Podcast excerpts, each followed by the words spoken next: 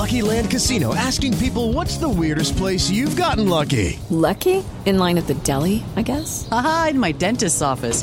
More than once, actually. Do I have to say? Yes, you do. In the car before my kids' PTA meeting. Really? Yes. Excuse me, what's the weirdest place you've gotten lucky? I never win and tell. Well, there you have it. You can get lucky anywhere playing at LuckyLandSlots.com. Play for free right now. Are you feeling lucky? No purchase necessary. Void where prohibited by law. 18 plus. Terms and conditions apply. See website for details. With Lucky Land slots, you can get lucky just about anywhere. Dearly beloved, we are gathered here today to. Has anyone seen the bride and groom? Sorry, sorry, we're here. We were getting lucky in the limo and we lost track of time. No, Lucky Land Casino, with cash prizes that add up quicker than a guest registry.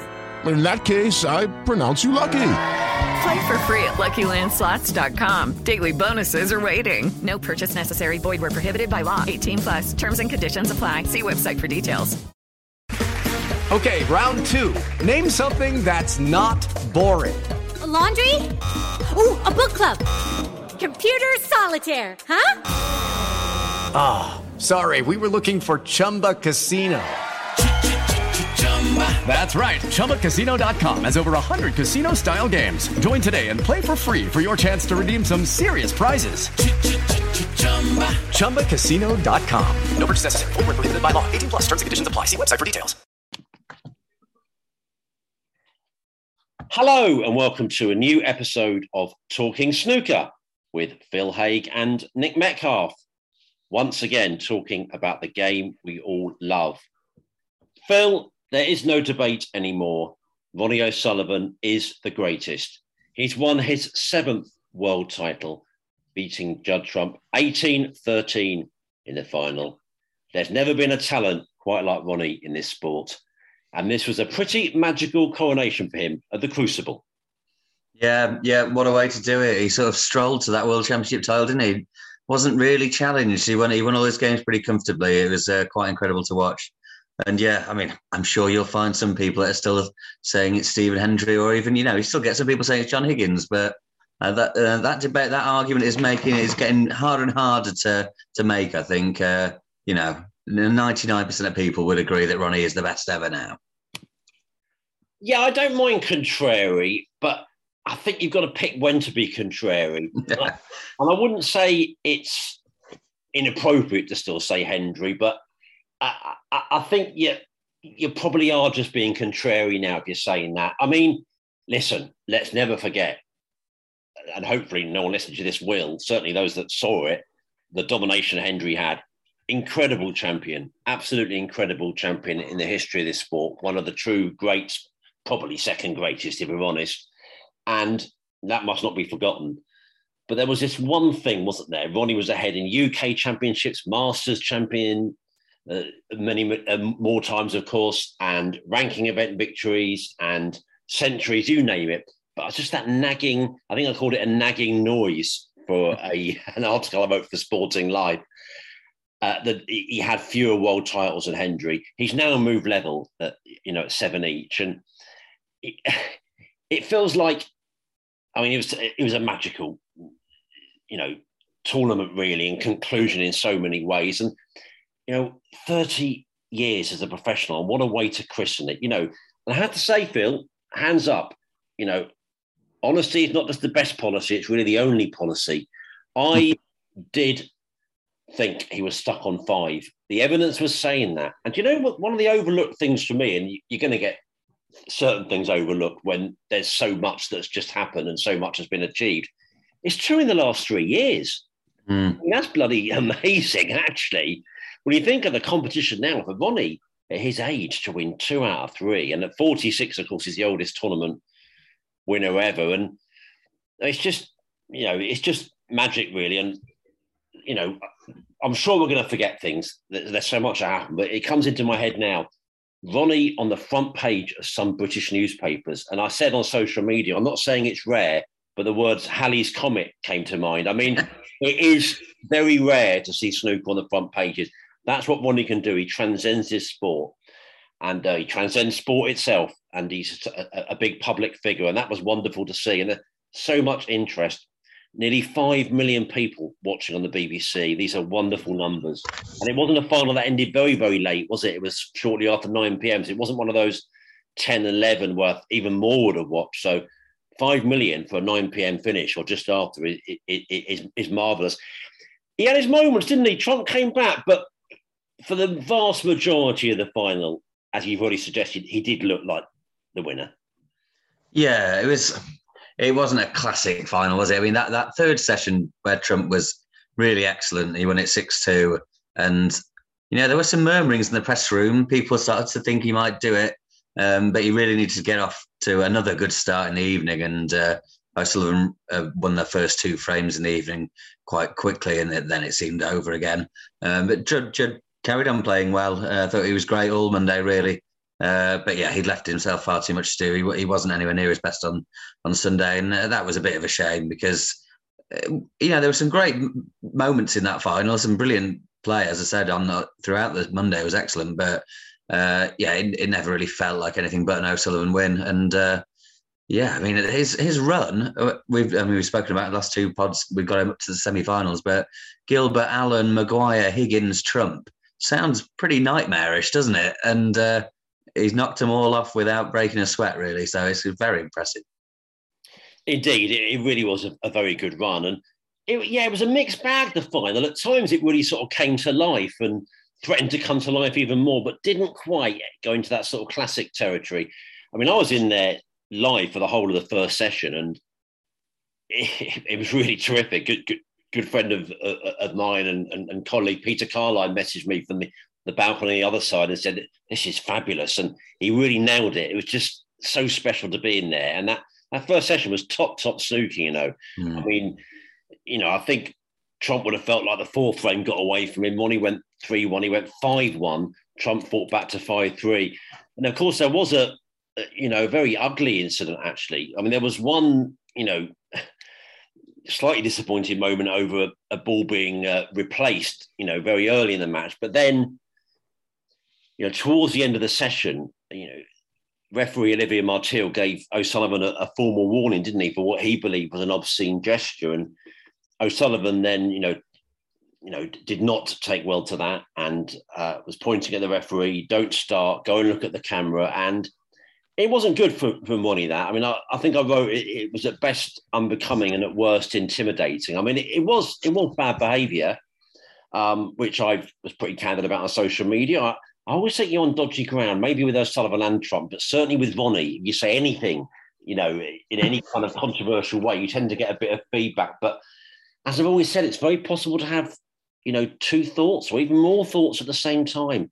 Ronnie's a wonderful thing for the game. He's a genius. He's a joy to watch. But at times he was, you know, too much in this tournament, and of course has been throughout his career.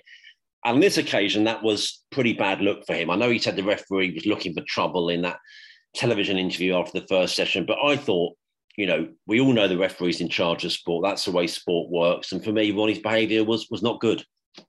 Yeah, it was quite. It was very confrontational, and uh, I think aggressive is the word. You know, pointing, and uh, it, yeah, he, he didn't react well. And you know, if if, that was if Ronnie's genuine opinion was he didn't do anything, then you would be surprised. But I don't I don't buy that really. I mean, uh, the referee's not just making up that he's done something, is he?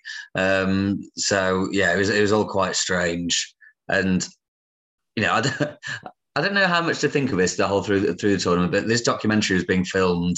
We all know that. Um, it, has been made very well aware, and just any little moment like that is the first thing I think of was how much is it being done or contrived a bit to make a bit of extra telly.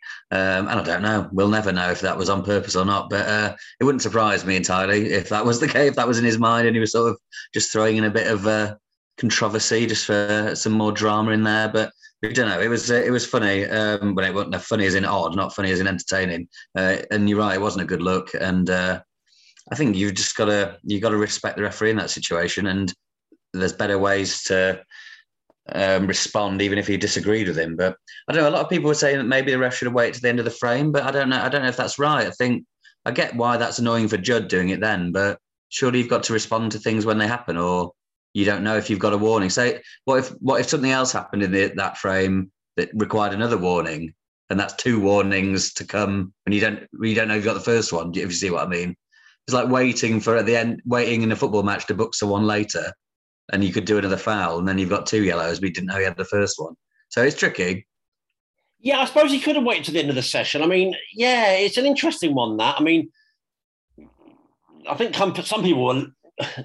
I haven't thought a great deal, much in the last sort of 24 hours about the, actual timing of 48 hours, but actually, I think some people were a little, maybe a little bit too dramatic on reflection about Trump having to wait. He didn't have to wait that long, did he? And, you know, he, he potted the yellow and credit to him. I mean, he had to wait a little while, maybe wasn't ideal, but yeah, I think you know, you can't really win in that situation. I suppose if you had a waited, people might have said, well, why didn't you respond at the time? Yeah. Why didn't you say it when it actually happened? So, yeah, it, it, I, I do understand the timing point, but listen, you know, Ronnie was seen, you know, that he made an alleged gesture, didn't he, early earlier in the tournament?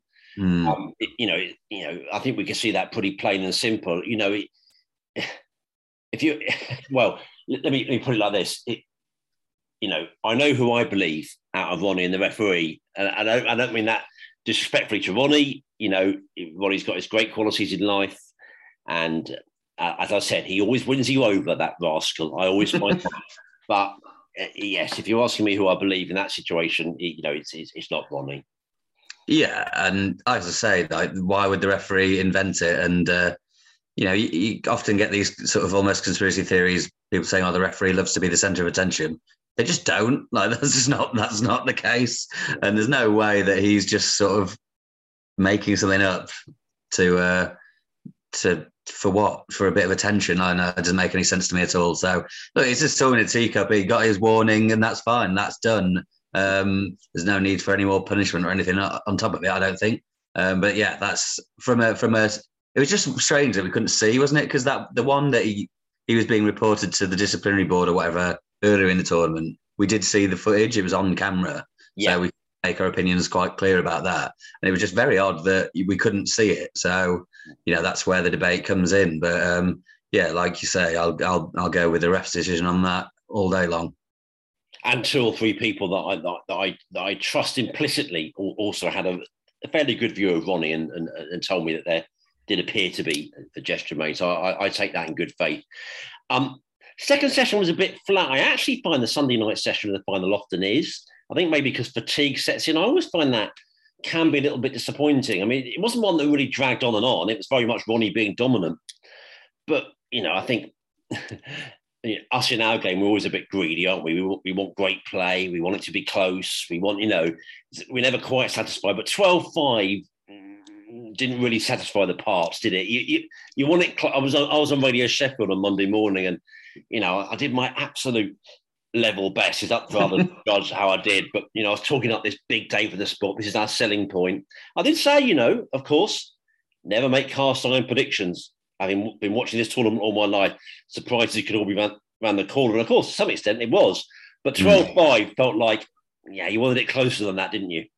Yeah, definitely. Um, yeah, I guess on that, I mean, they are just knackered by that start that stage of the tournament anyway. And you've got the adrenaline in the first session and the second one of four. I guess the end still feels a long way off. Maybe that's it. I don't know. I've never played in a world championship, but um, yeah, 12 5 did feel very much over. There was much more talk of will this get to the fourth session rather than will Trump turn this around. Um, but having said that, yeah, we said I think the, the consensus was he needed to win that third one six two or better, and he did. So it was it was very much alive going into the fourth. Um, if he, uh, like I said before, if he'd have won the first couple, then yeah, that would have been very tense. But and Ronnie must have been feeling it a bit um, after that third one because you know that the feeling of someone coming back at you must be pretty grim. But uh, he didn't look like it when he came back out. He made a couple of half centuries in the first two frames, and that really felt like it was over then. Um, so yeah, like we said before, it, you need it to be closer to be a classic. Uh, but there was some great there's some great quality in there. The standard was very high on the last two sessions, so good but not great. I would say the final. Yeah, and, it, and this is not a hindsight thing. I think a few of the wisest judges I know in that building were kind of saying that it, it did look like that was Ronnie's bad session of the match You know, that, that they weren't saying it, they were saying it before 7 p.m. on the last night. That was kind of the mm. feeling. It was his first session he lost in the whole tournament, Phil. I mean, doesn't that show how, Yeah. how excellent he was throughout the, the sort of 17 day marathon? But that was not the, not everyone's view, but the consensus, I think, was Ronnie's probably had his bad session now, and he'll probably still go on to win. As you say, that Trump was terrific on, on, on the Monday afternoon. Cou- couldn't give him enough credit for that. Real, real resilience, real kind of courage from a long way behind. But then that bang bang, 16 and 11. I think I called it half an hour on Twitter, but it might have been a little bit less than that. It might have been 20 odd minutes actually. Mm. It was so quick. And I mean, the wind went out of Trump's sails then, really. It was kind of a matter of time from then. on. We, we did it did extend to an interval. So, and, in- and in fact, Trump won another one after the interval. But in the end, 18 13, Ronnie got over the line. And well, what scenes of emotion, Phil? I mean, that very, very long embrace between O'Sullivan and Trump. O'Sullivan clear- clearly moved by what Trump said. I mean, that was a hell of a sight, wasn't it? Yeah, it was a bit. It, it went on for so long, but they, Trump didn't say it had got uncomfortable afterwards. He said he he was loving it, but it's it seemed that it was it was too long a hug. But you know, they were both uh, saying very nice things to each other apparently, and I'm not sure. I'm not so sure if I fully believe that was all because Ronnie of what Trump said to O'Sullivan because he sort of went in for the hug and was doing the hug before Judd could have said anything. But yeah, I mean, he must have been moved by. Uh, Trump said a few times that he was his like hero growing up, so must have touched him in a way there. Um, but yeah, no, you don't see that from Ronnie very often at all these days. Getting emotional about anything really. When it comes to his snooker, he's uh, he's almost turned off his emotion, doesn't he? Doesn't try. He tries not to get too up or down about it. Often says he doesn't mind wh- whether he wins or loses, but yeah, something got to him then because he really went, and it was it was nice to see because. Um, it's not, I don't love his sort of whole shtick about I don't care if I lose in the first round. I'd be happy in the Eurosport studio. You know, you want you watch sport because it's about emotions partly, and you want that you want it to mean everything to them, and they're trying their heart out to win. Um, so it was nice to see how much it, it actually does mean to him. Um, and he was in great form afterwards, wasn't he? You could tell he was sort of he was loving life uh, in the press conference and everything afterwards. So it, it was nice. Yeah, Nick Metcalf on the Talking Snooker podcast got a couple of uh, friendly uh, pats on the on the stomach, Phil. Uh, it's a- I was thinking it's Sir Henry Cecil on the day Frankel won his last race at Ascot. I think was the last person in sport to do that. But Ronnie was giving us all a little, uh, um, you know, little gesture, wasn't he? Really, even the the gentlemen and the ladies of the press, we all had a little bit of a moment, didn't we? You know, Yeah, he was fist his way around the room. I think in an appropriate way. There was sort of applause there. And listen, I've been around this business long enough.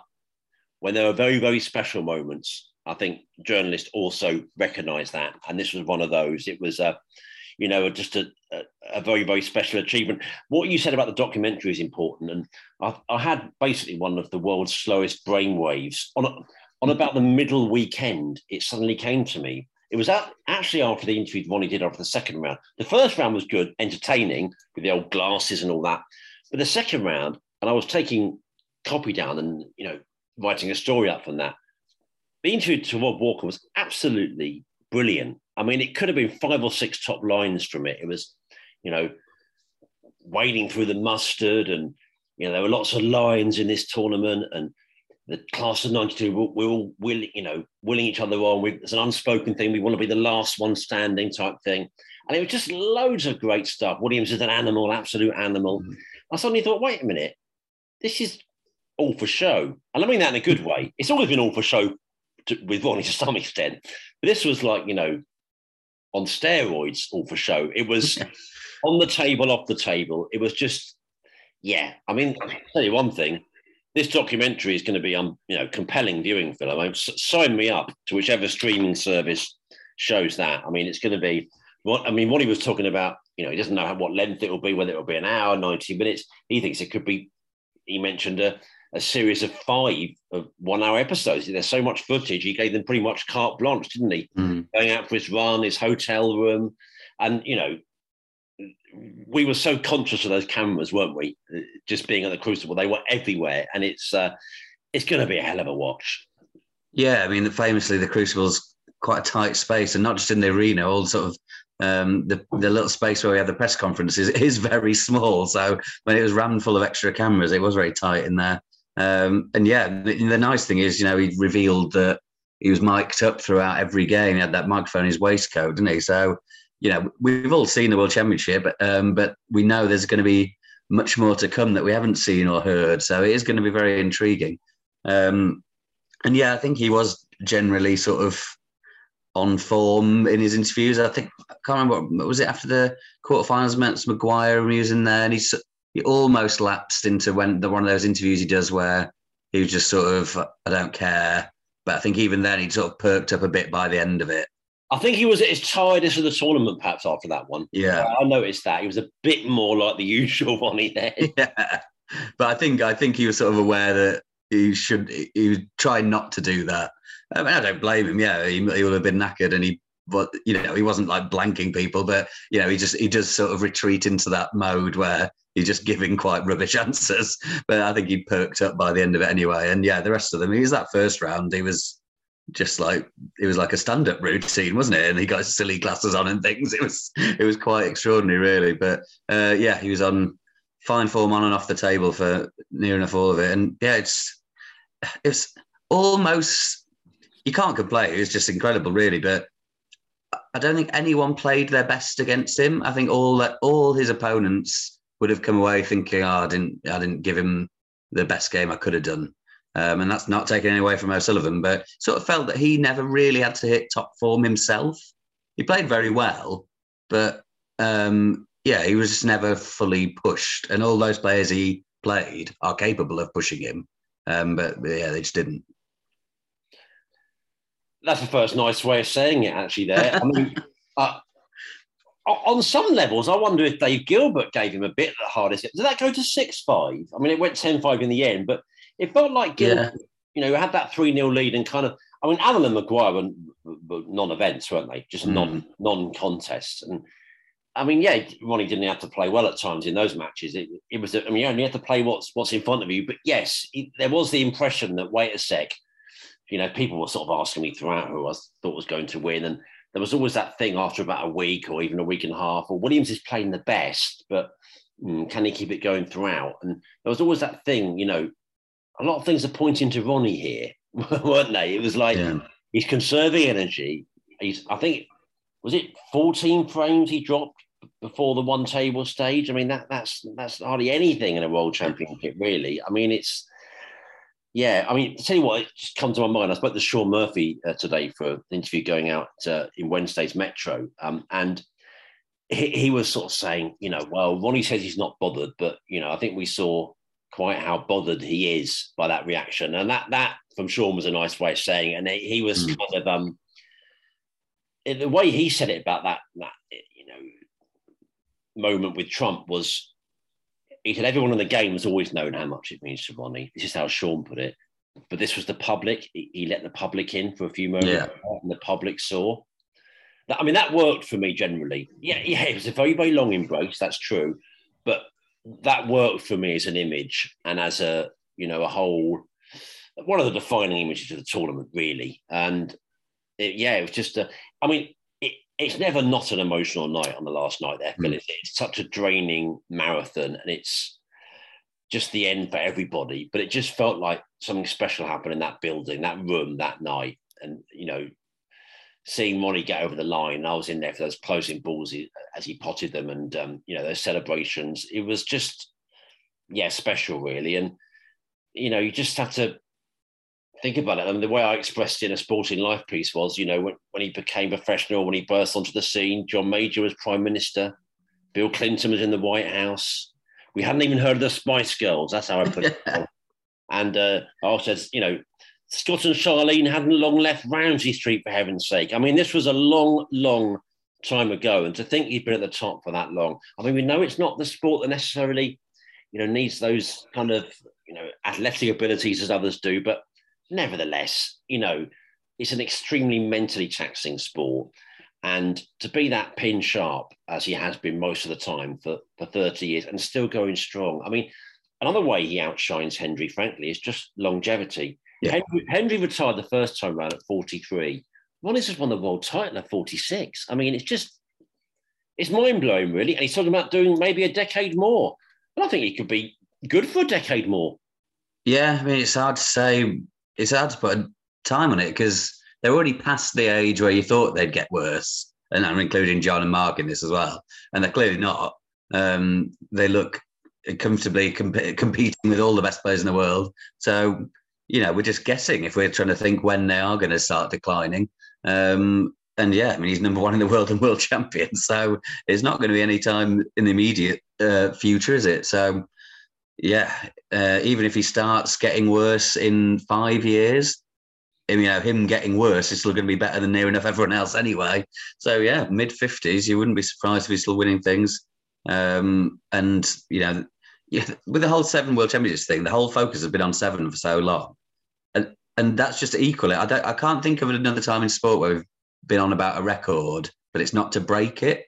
Uh, we've just been obsessed with him equaling it. Mm. Um, but actually, obviously, it's going to be that's going to fade into insignificance when if he breaks it.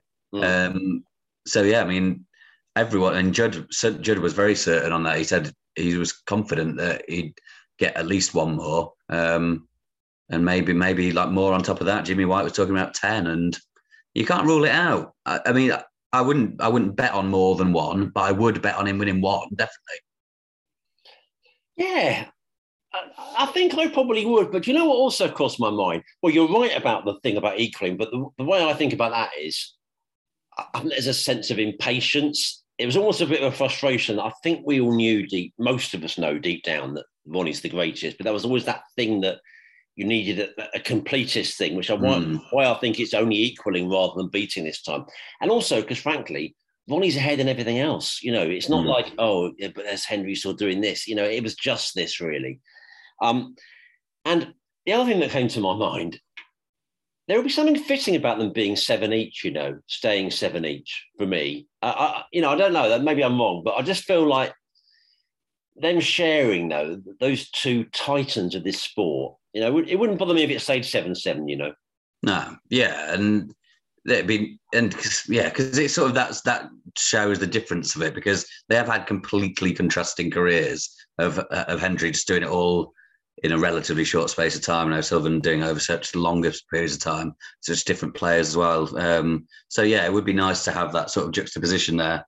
Um, and keep Hendry sort of not that we'd forget Hendry if, if Ronnie just took his record, but uh, it, it's nice to have his name still right at the top of the record books as well because um, you know he he did it in a you know, I think we've all agreed that it's slightly less impressive because everyone is saying O'Sullivan's the greatest now, but it was impressive in a different way to win all those titles on the spin and just be, you know, to go into world championships almost like an odds-on favourite. You know, you don't see that anymore. You know, O'Sullivan was six to one for this, whereas um, I think we said it before. It's like when Phil Taylor was just a dominant in darts. You know, odds on before they'd even arrived at the building. It's crazy, really, to think about. But no, Sullivan's never done that, so it's just a different thing. But so in that way, it would be nice that they, yeah, to stay level. So both those methods, if you like, not really methods, but you know what I'm saying, um, are respected. You're really right to remember that, that Hendry was such a sort of dominant force and kind of went into it expected to win because it is so different from now. I mean, we were talking mm. about a dozen, could have been 15, 16, 17 people that we thought genuinely had a chance of winning here. Whereas Hendry, you just expected him to win. And that hasn't happened in the 20 years or 20 odd years since Hendry started winning regularly. The other thing about Ronnie's wins generally, I mean, now there's two in three, okay, 12 and 13, but they're kind of spread out really. I mean, mm. 01 was seen by many as quite late for him winning it. He was still a very young man then, but because he burst on the scene, won the UK in 93, it was like about time Ronnie won it by the time we did in 01. But it's kind of spread out, isn't it? 04, 08, 12. So you're right. He's had other contenders, and frankly, I don't think Ronnie's ever got. I've, we've ever gone into a tournament and thought Ronnie's almost definitely going to win this, have we? Even when he's been brilliant, you know, because he's been. We thought he probably would some some years, but at this time, certainly not. I mean, no. he was one of a number of strong candidates, didn't we? Basically. Yeah, well, I mean, those two that he won brilliantly in 12 and 13, there's obvious reasons why people were doubting because he was barely playing and he sort of, you know, confounded the critics by uh, just made us look silly by just doing it so easily. But even then, when he was at his absolute best, there was clear reasons to think he might not do it. Um, and he's gone in favour. Snookerbacker wrote quite a good piece on that. He went through all the tournaments and uh, picked out, they just worked out who was the favourite for each one and how they did. And I think he's he's been the favourite. He's been like the worst favourite in the history of the World Championship, if you see what I mean. He's been the favourite most times when he hasn't won it. Um, but then I suppose, yeah, there's sometimes you get vagaries in betting, and people just bet on Ronnie O'Sullivan more than they should because it's Ronnie O'Sullivan, I guess, and that can change the price. But uh, yeah, he's he's certainly not uh, anything as or has been anything like what Hendry was in terms of he's going to win it. Find a, find a good reason why someone could stop him, um, rather than actually it being sort of reasonably level in a lot of matches. So yeah, very different ways. Um, I don't know. There's this theory in sport, isn't it, that if there is the one dominant person, then it's more, it's more, um, it's it's better success for the sport. They talk about like when Woods was dominating golf, and that sort of was an absolute boom. Um, but I, I prefer it when there's loads of contenders. I think it's more interesting. Yeah, yeah, I've said it before. There's, there's hard evidence to suggest that when there's a dominant player, that sport's more popular because people either love that person or they just want them to lose. So mm. there's that factor uh, definitely um, in in a, in a, number of sports. But yeah, you have to think that there's something great and interesting. I know it's, I think I'm right in saying it's relatively the same in darts now. It seems to be mm. where there are a number of strong candidates for each tournament, unlike the days of Phil Taylor, and that's obviously probably good for darts in a different way. And we have that now. I mean, you know, I, I know we're going to do a, you know, look through the season at the end of this episode, and this is our, last one of the season, and we were just sort of talking before we came on air about a few of the stories. We're like, bloody hell, when you mount them up, there are so many different winners and myriad success stories from different parts of the tour. It makes you realise, you know, how competitive it actually is. Now, we're not always a podcast record, but I think we try and be uh, when it comes to World Championships. So dot the I's and cross the T's. Let's let's talk about the semi-finals. And well, Judd Trump 17, Mark Williams 16 was just uh, I mean, a classic for the ages. Just one of the great, great crucible matches. Trump so dominant in the first session, 7 1 up. Williams not happy with the conditions, very clearly. We saw him rolling the cue ball uh, as he went to the interval, suggesting it was rolling off, not happy at all. And clearly that probably got in his head. Um, I think he was tired as well in that match. Long way behind. I think it was 12 5, wasn't it? But he rallied superbly to only 13 11 behind with, with one session to go. And actually, it looked kind of like he's going to win it because I thought Trump looked really devoid of confidence at times in that last session. I thought his cue ball control had gone and it looked like the writing was on the wall. But then what resilience from Trump. And um, again, we wouldn't have seen this from him a few years ago, I'm sure. To be 15 16 down and win 17 16. And what I was saying to anybody that was in within earshot, if they wanted to hear it or not, Phil, was that there, to me, there were three, unless I got this wrong, I think I'm right. There were three examples of a player being one up with two to play and I couldn't believe in each case the person lost. I couldn't really believe that Robertson lost to Lisowski in that position. Mm. When you consider the respective careers they've had and the kind of players they are, even given Neil Sheffield record, I was really surprised when Higgins beat Lisowski. And I know Higgins is a better player than Lisowski, but I think because the way the season had gone and the, how well Jack was winning there, that was. And this time I have to say, you know, one up with two to play. I fancy Williams, but Trump absolutely brilliant way to finish. Geeing the crowd up before the last frame, you know, we saw him really engaging with the crowd. We saw that a lot from him, and he won it. And I mean, he had those two cross doubles, and you know, he played the cross doubles, but the element of luck in them going in, obviously both of them particularly. But um, you know, I think you have to give credit to both really in the end. Williams for fighting back, Trump for getting over the line. But what a privilege to watch! Absolute mammoth match. Yeah, it was it was uh, probably my favourite game of the tournament. But then there's two or three contenders. You know, Lisowski against Robertson would be tough to beat. But yeah, th- this is right up there. It was so good from Williams. Uh, well, both really, but to make that comeback was amazing. And yeah, it looked like looked like he was going to go the whole way. Uh, he was he was brilliant. Uh, whatever whatever was wrong with the conditions in the first session um, was obviously fine by um, well, definitely by the third, but I think by the second as well. Um, and yeah, he was absolutely amazing. He he's obviously he was brilliant the first two rounds, like absolutely amazing against Page especially. Um, then he seemed to have just sort of not just dipped below that a bit. um, but he roared back into it, and it looked like he just about timed it right. But um, yeah, another real horrible deciding frame loss for him. It's uh, it's the third. Well, he might there may be more, but it's the third very memorable one this season after the Masters semi final and the Tour Championship yeah. uh, quarter-finals. I guess it was against Ronnie. Yeah. Um, real kicks in the teeth. Um, and he said afterwards he just thinks he's he, he's not good enough at the at the top level to get over there, which is not true. You know, if he was good enough to win 16 frames against Judd, you know, he's not he's not good enough to win one more. Um, he's just been very unfortunate in those deciders, but.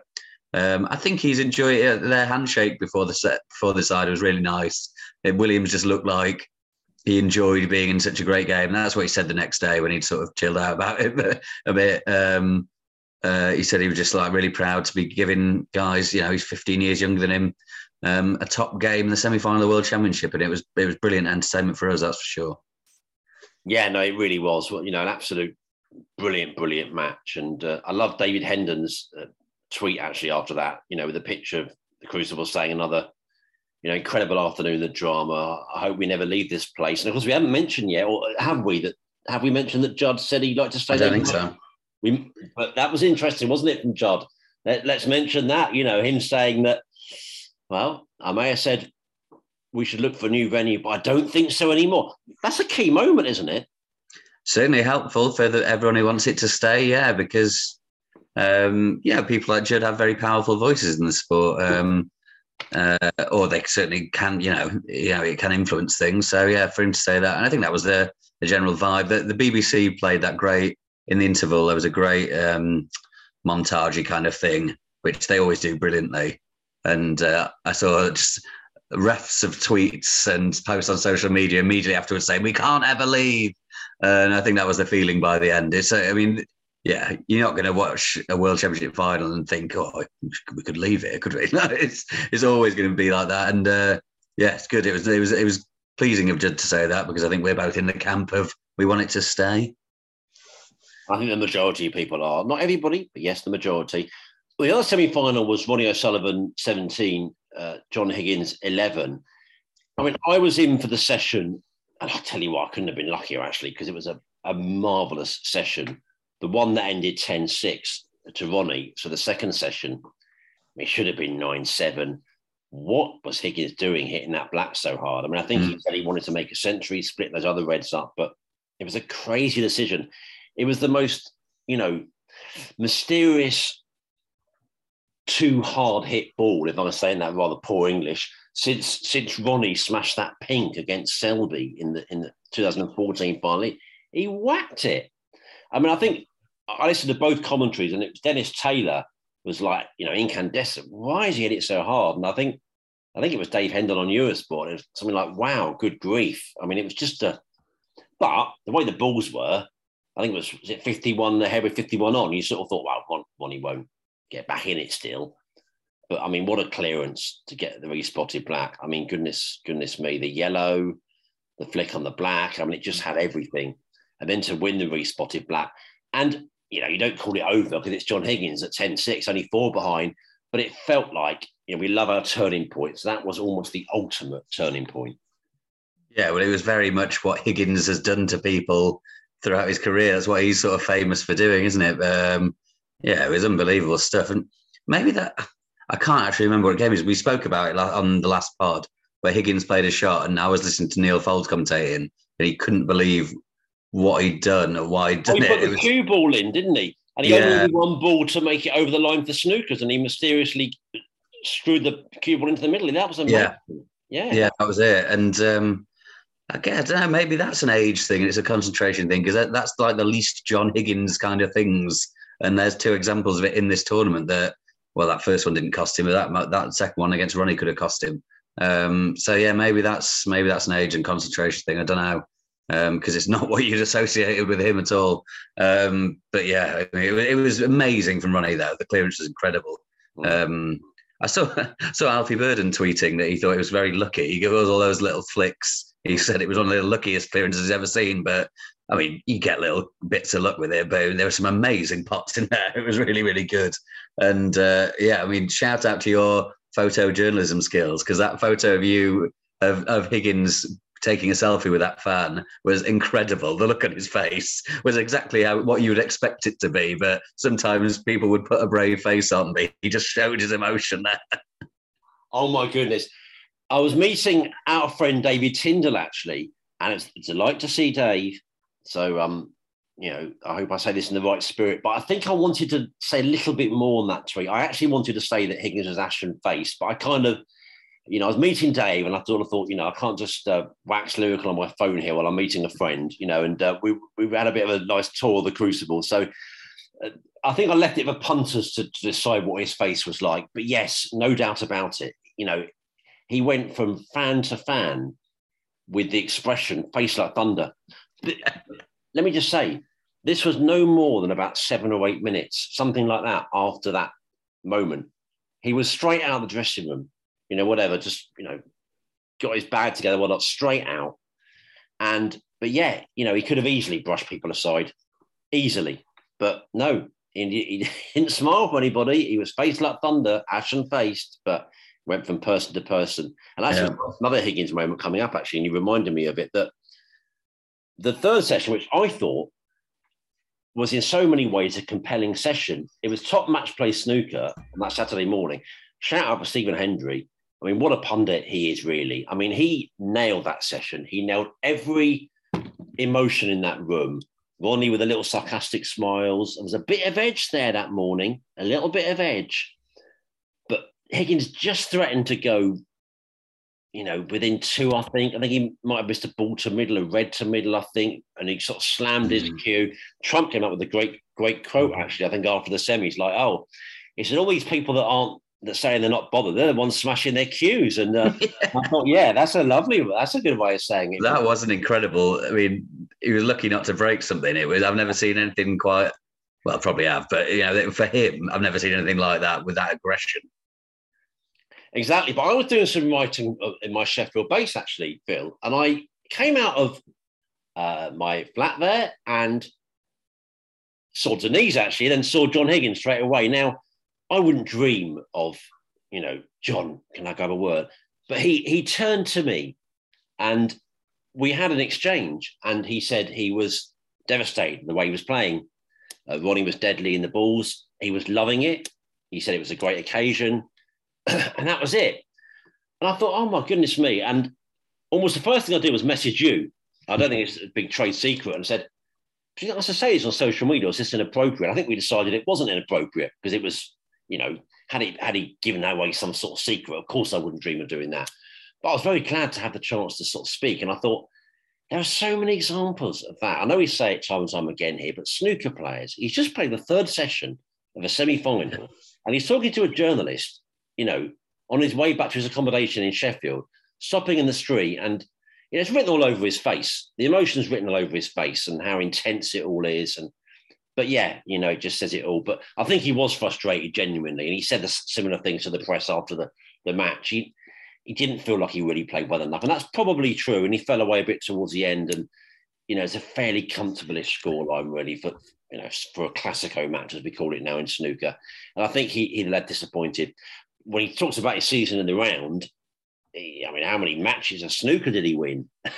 he didn't have the trophies to back it up. But what a season in so many ways of consistency. But I think it ended a bit on the sound note for him. I think he just, you know, understandably couldn't wait to get away and go on holiday. Yeah, I mean, he wasn't amazing throughout the tournament, really. He ought to get to the semis. It, um, he said after he beat Lisowski in the quarters that he's sort of just hanging in there for most of it. Obviously, turned it on at the right times. But it's just interesting thing about to say about his matches. I've not I've not looked at what the stats are, but he must have won so many more matches than some of the people that have won titles this season. People like Joe Perry and Fan Zhengyi, um, even Gilbert, who's had a good, a decent season. But Higgins must have won way more than some of those guys and got nothing to well. He's got a fair amount of cash to show for it, for, to be fair, but he's got no no silverware to show for it. So yeah, a lot of work for no trophies. But um, yeah, he was he was quite he was trying to be philosophical afterwards, and he was quite.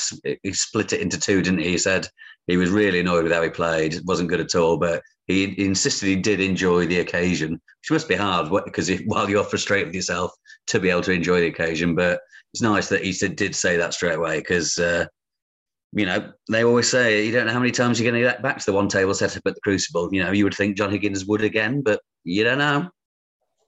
You don't know. Of course, they're all getting older, and you know that's why we must savour these, you know, uh, occasions. And I, I, know some people were sort of saying that in, on some levels it might not have been the best advert for the sport, and I, I do actually get that. I do get that, you know, but I think you've also got to appreciate these are next level characters. You know, we won't see the likes of this again. You know, I think I might, I'm right in saying that. In the same way, in our lifetimes, I'm sure we're not going to see the likes of Federer, Nadal, and Djokovic again. We're just not. They're just supreme characters. We might see one, we might see two, but three, the same sort of age at the same time, all battling for titles. I mean, it's just, you know, it's it's so special. We say it time and time again, but we we have to keep saying it.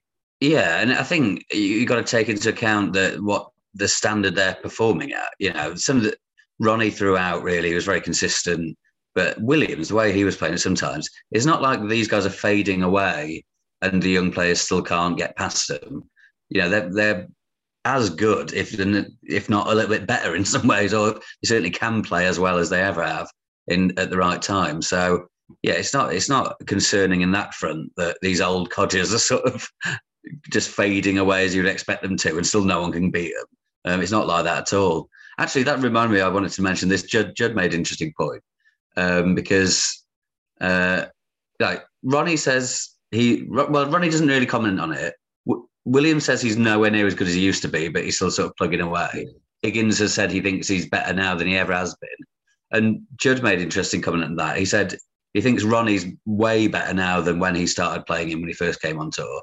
He's, uh, he said he used to find it relatively easy to beat him, which I'm not sure how true that is. But um, he says Williams is getting better, even though Williams says he's getting worse.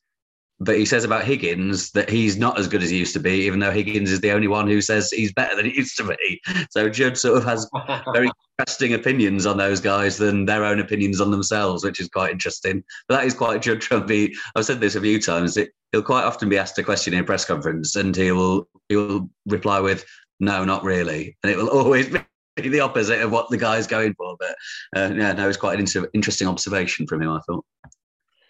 It is, and I I had this conversation with a couple of people up there. I, it, it, it's a very nuanced situation with each one of them, and and and indeed the three together in tandem, the class of '92. I do get the feeling a little bit, and I, I heard Mark Williams say this once, and I thought, ah, yeah, this is a bit of realism here.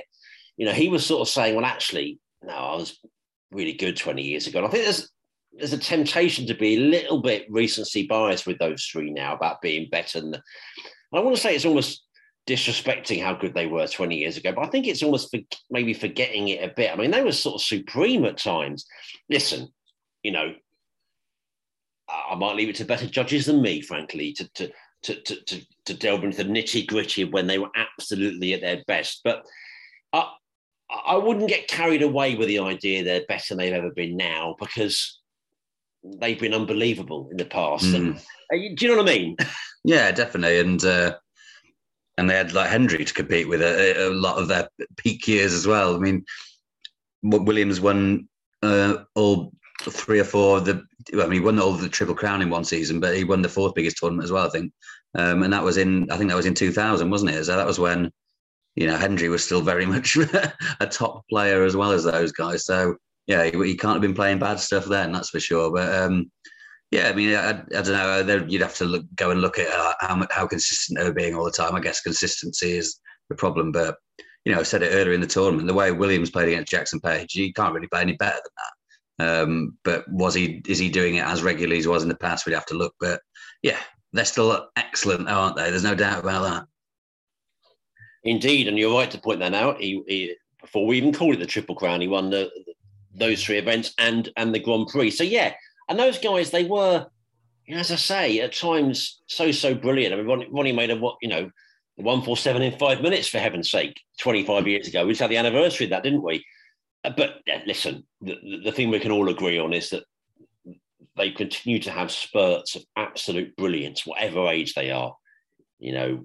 Yeah, and I guess they're just different. I mean, there, there was that interesting piece where Ronnie sat down with uh, Alan McManus and watched the the record-breaking one four seven, and he was almost sort of he's been quite critical of himself, and he was like he didn't really enjoy seeing how he played. That he was just thinking he wasn't very good. Um, so I mean, obviously, it was the most incredible thing ever. But they they see themselves as better players because they do things. I don't know. They've, they've probably worked on things, and they think they've improved certain sides of the game. Um, so yeah, in some ways, they're the best judges of themselves, obviously. But sometimes that you might not be. You know, they might be skewed in a way. If you see what I mean? No, definitely. I definitely do think think that's that, that's right. Well, I mean, the tournament as a whole, uh, funny enough, I, again, it's that, that word nuance. I, I, did actually meet two or three learned people, journalists that I know, that thought they found it a little bit underwhelming um, at times. A bit of a slow burner till that Selby Yan match, perhaps. I think we sort of said that. But I also have people messaging me saying this is feels like it's been an epic tournament. And you know, if you put the little piece of the jigsaw together, I thought, well, we've had the longest frame in Crucible history. We had a 147 and that epic reaction to it from Neil. What a wonderful night, that Monday night. We had, you know, a Classico meeting in the semi final, an unbelievable semi in the in the case of Trump and, and, and Williams, and then the story of Ronnie getting seventh. So you put all that together, I sort of think if it wasn't a great, great world championship, it was a bloody good one. you know, that that's a that's my considered view, Phil. That's my tired view after 17 days. The qualifiers a month. It was bloody good. Yeah, well, I, I don't know if you've seen it because you, you, I know you're traveling today, but I wrote a review of the tournament and I, I split it up into um, different like categories, which were drama, quality, controversy, history, atmosphere, shocks, and then the final, because that makes a big difference. I gave them all a mark out of 10, mm. and the average came to 6.42 out of 10, which sounds quite harsh, doesn't it? It doesn't sound great. Um, and that, that What's my face? I wrote that at the end. Like I, I enjoyed that more than that score um, suggests. But then I think all my scores were right in the categories. So yeah, I don't know. It's that, but that's yeah, that's my unscientific method came out of that. Well, I winced a little bit because that felt a bit low. But I tell you one thing, I wouldn't. I probably I wouldn't go higher than eight. I don't think because I think mm. I think you has to be very very special to go higher than eight. I'd I'd think about seven. If I was in a generous mood, I'd go eight. Less generous seven between the two, perhaps. I think it's around that ballpark. I think it needed to be a bit of a stronger first week. If I'm being hypercritical, um, in terms of really dramatic matches. But again, reeling off those those elements, the one four seven, the longest frame, you know, the the Ronnie factor, you know, it that has to take the marks up somewhat. Yeah. And, you know, it was. I think one thing to say, Phil, actually, it really grabbed public attention, and it wasn't just the final because the final is often good viewing figures. It was I think two and a half, three million for the semi. The, you know, the one that came to an end in first, the, the, the, Trump and Williams. Great, great numbers from the BBC. Steve Sutcliffe, who I was delighted to meet from the BBC over the last few days, told me that there were two over two million views for the BBC coverage of the first day of the final online. I mean, wow. this is brilliant, brilliant stuff. And I have to say, just in my own little world, I'm not hamming this up. I don't quite know why. Um, and so if the other journalists noticed this as well. Rob Maul, our colleague from The Sun, I was getting outrageous levels of engagement. And I think more than genuinely I ever have. And I've, you know, I've been lucky to go to many events and, and, and do cover many events in a social media sense and for papers and what have you. And it could be Olympics, World Cup, Ryder Cup, Super Bowl, whatever it is. But this World Championship, I was putting up quite sort of bog standard news lines and get 200 likes. I've never had that. Mm. I don't know what it is. Maybe it's this pod a bit. Who knows? Maybe it's just the Ronnie factor. I don't know if you were finding similar things. The public interest in this was great, and it just got bigger and bigger as it went on. Yeah, definitely. Um, yeah, I've got a load more followers on uh, on Twitter during this, and I'm not sure if it was. Yeah, I don't know what it was, but it, people seem to be interested in it. That's for sure. Um, I guess all the big names staying in. That's what we sort of locked. It, we lost in terms of big stories with shocks, and that. But that's how we got that amazing semi-final lineup of uh, you know those three legends and Trump in there with them, and uh, I suppose that kept the interest going. Um, I think Ronnie does have a big, big thing to do with it. Um, and I don't know, maybe yeah, but it was the first normal one we've had since 2019. But I don't know if that affects TV viewers as much or not. It's I don't know, but yeah, it seemed it seemed to really catch the imagination. That's for sure. And uh, yeah, like I said, I didn't want that that piece to make it sound harsh because I did really enjoy it. Um, and yeah, I would say, yeah, not the best world championship ever, but that's uh, that shouldn't sound negative. There can only ever be one best world championship ever, but it was a very good one. Indeed, it was. And as I said in the few interviews, we were lucky to be there, and many people were, and people, some people are fanatics, like Chris Downer. We had an episode the day. Um, we're going to say at some stage, let's say thanks to Chris Downer. What a yeah, super brilliant guest. And we lots of feedback about that. He was what a rich voice. He was terrific. We love that episode in Tudor Square. Thank you, Chris, if you're listening to us. You really were excellent, excellent value. And perhaps mention a bit more about that later, actually, in the Crucible Almanac. But people like him, Kelly Barker, other people I know um, that will go for a lot of the tournament or nearly all of it people that a bucket list thing is a phrase I don't really like, but people use that phrase now and, and they'll go for one session. It's very expensive now, by the way. That's mm. another thing to talk about maybe another time, and even even more expensive next year. And I'm, I'm a bit worried about that in terms of it being a working class sport. But anyway, um, people love going. It's that sense of pilgrimage, and it was such a nice buzz this year about the event. I thought, and just to say the TV coverage wise, a, a, line that comes to my mind that John Virgo and Dennis Taylor are doing one more year Phil. Now, John Virgo, of course, told us last autumn that him and Dennis Taylor were told by the BBC that they were going this season. Well, it's been reported um, that they're staying for an extra year. It's been called a stay of execution, an ugly phrase, really. Um, and they're doing one more season.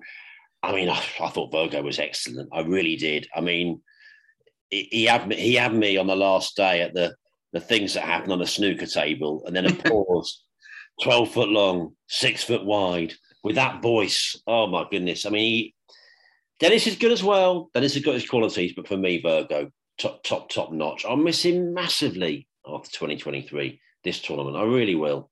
Yeah, um, he was he was very funny when the pigeon came in, wasn't he? Um, the bit just the hello there was uh, really really excellent. um, hello, the hello there.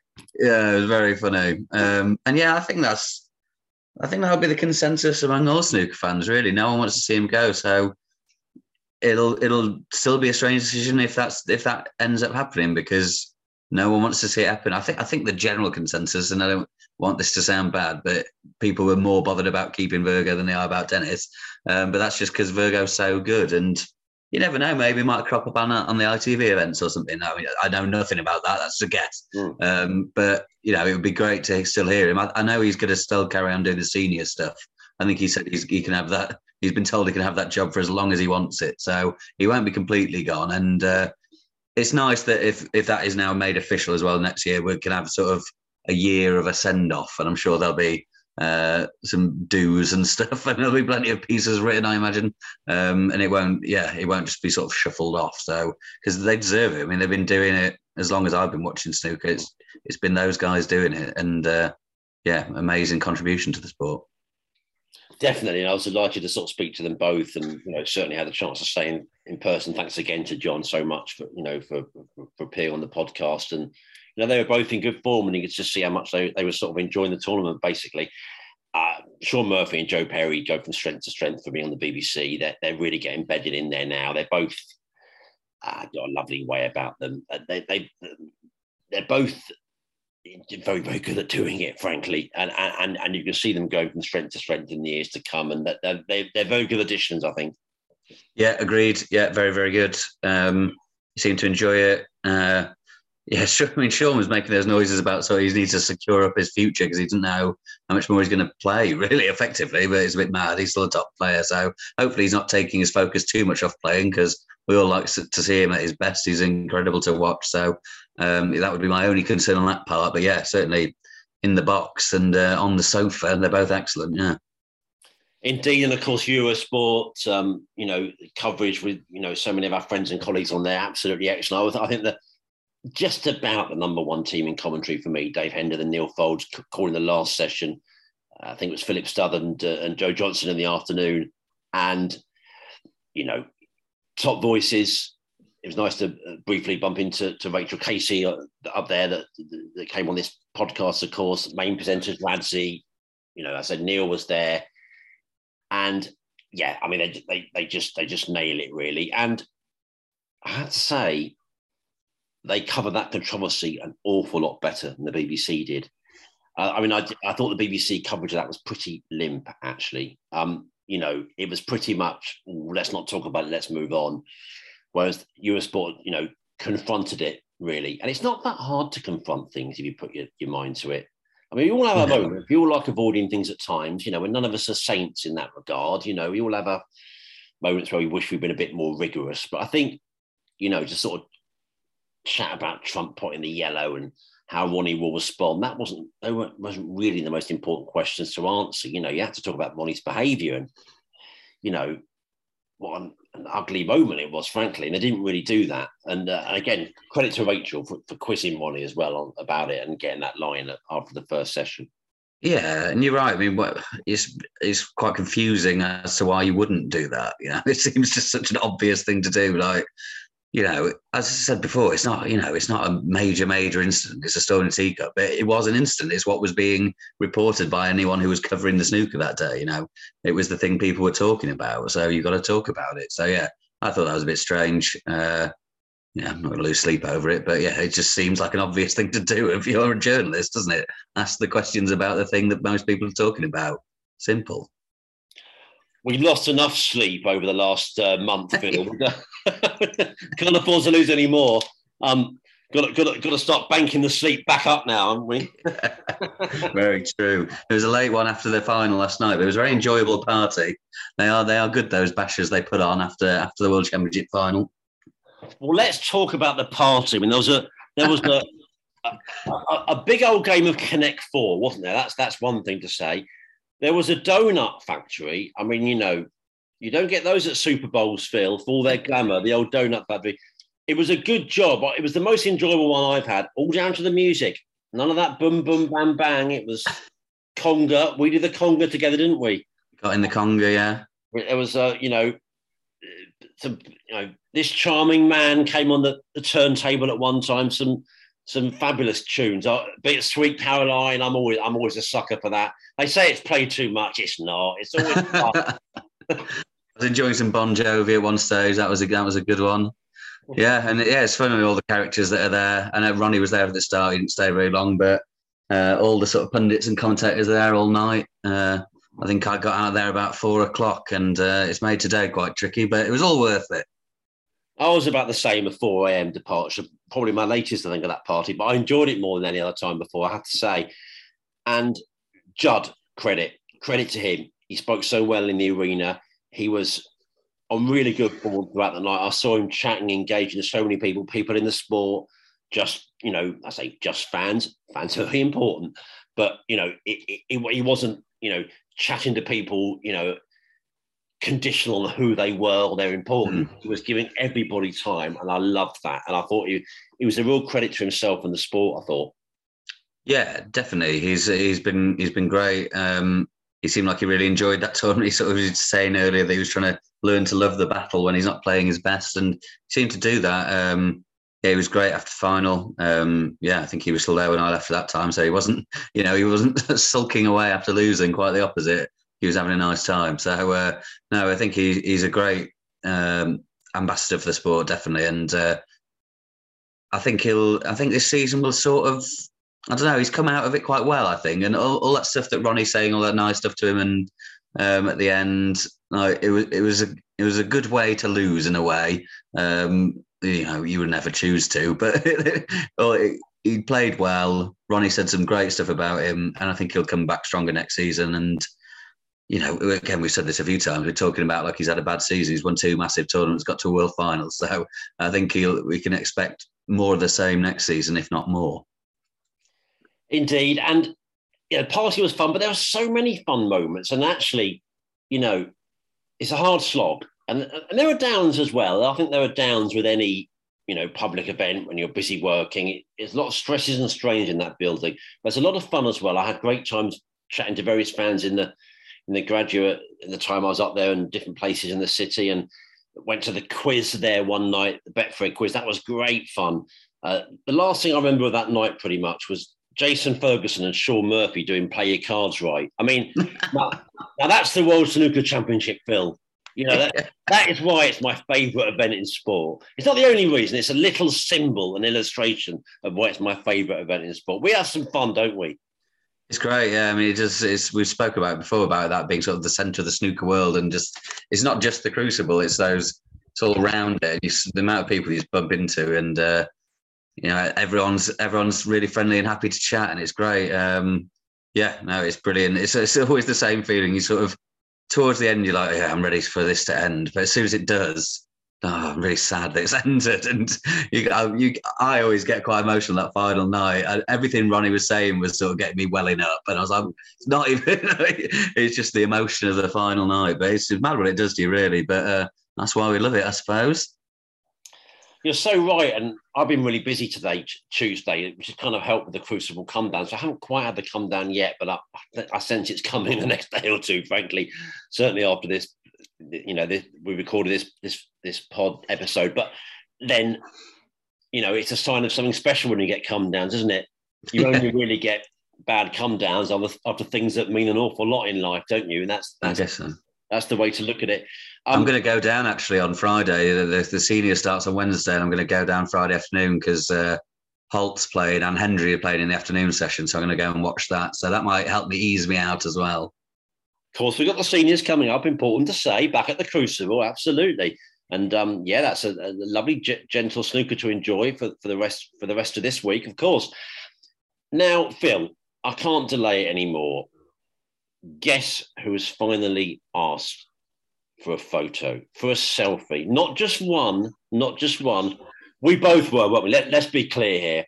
We didn't meet. You know, we weren't mobbed in the street. It wasn't like you know, you know, Beatlemania. no, um, but we had fans come up to us, didn't we? And it was so nice. You know, it really was. I mentioned with Pat Fitzgerald, who we met, uh, Brian Campbell, Aid, who who came up to us from the party. Oh, yeah. Told, told, tell me about a disc jockey name I've now forgotten that he goes under as well. He was lovely to meet. A student from the university there, Ethan, who's part of the snooker um, organisation at the, um, at the university, which is great. We signed um, autographs for him. I never signed an autograph before. It was that was quite incredible. That's right. And don't tell anybody too much. Uh, you're staying on air now.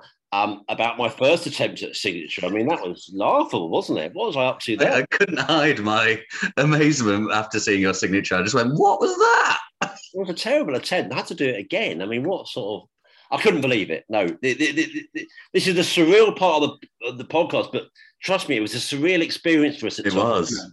It was. It was lovely, and um, you know, people really saying to us that you know that they, have, they go on long journeys with us, and you know, I know we go on a bit too much at times, and maybe we'll, you know, again that word nuance. Maybe we'll we'll, we'll think about you know streamlining our episodes a little bit. I know some people have said they're a bit too long. We do we do understand that, but other people are saying you know long journeys, particularly in the car. And our friend Phil Seymour's often saying that about car journeys. You know, we do keep people company. Uh, you know, sincerely, it means a massive amount, doesn't it? It really does. We love it when people say it. We do this for ourselves. We're not going to pretend we don't. Of course we do. But to get that feedback and know that people are enjoying it, it just means the world. Yeah, absolutely. I mean, we're just sat here on Zoom to each other in our living rooms. Like it's hard to take, it's hard to sort of comprehend what what people are thinking or when we're talking, just rambling on. But uh, yeah, no, it's lovely to hear when people say they they enjoy it, and uh, yeah, so keep. if you ever want to send us any praise, we we'll gratefully accept it. Indeed, and uh, well, it, it, was some tournament. Um, a bit more officious just a bit of a negative note, a little bit more officious, I thought, than than than than I've been used to over the years. Certainly, I'm not quite sure why. There's a little bit more of, I think, from the press point of view, but maybe even just general.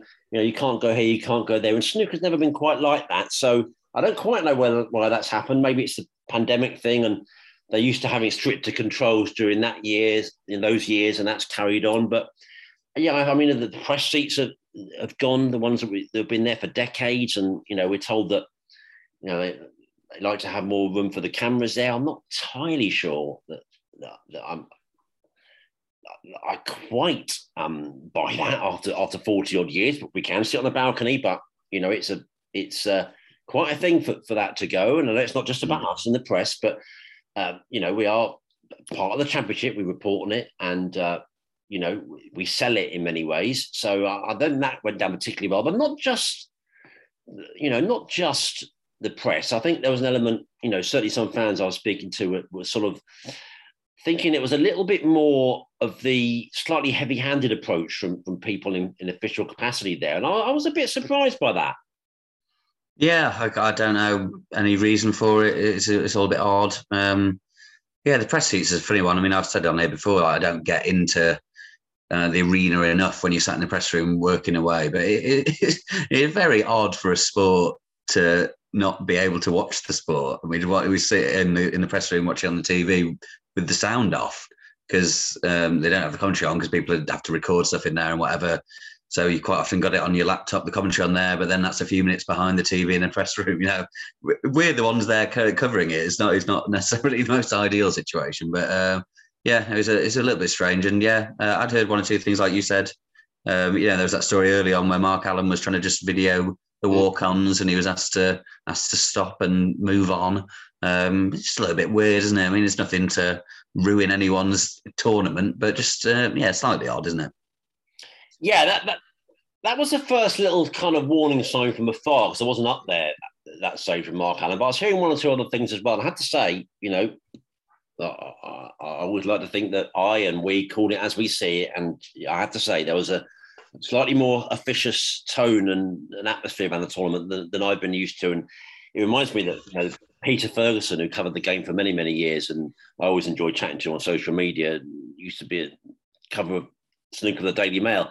He was on that series a few years ago that Kelly Barker was on, actually, um, the Superfan series and the, the kind of people that love the sport. He was always making the point on there that you could go anywhere as a journalist. And Peter mm. a number of sport. He said the access was tremendous. And we always talk about the access, and it's still great. The access mm. is still great, and the players are still great.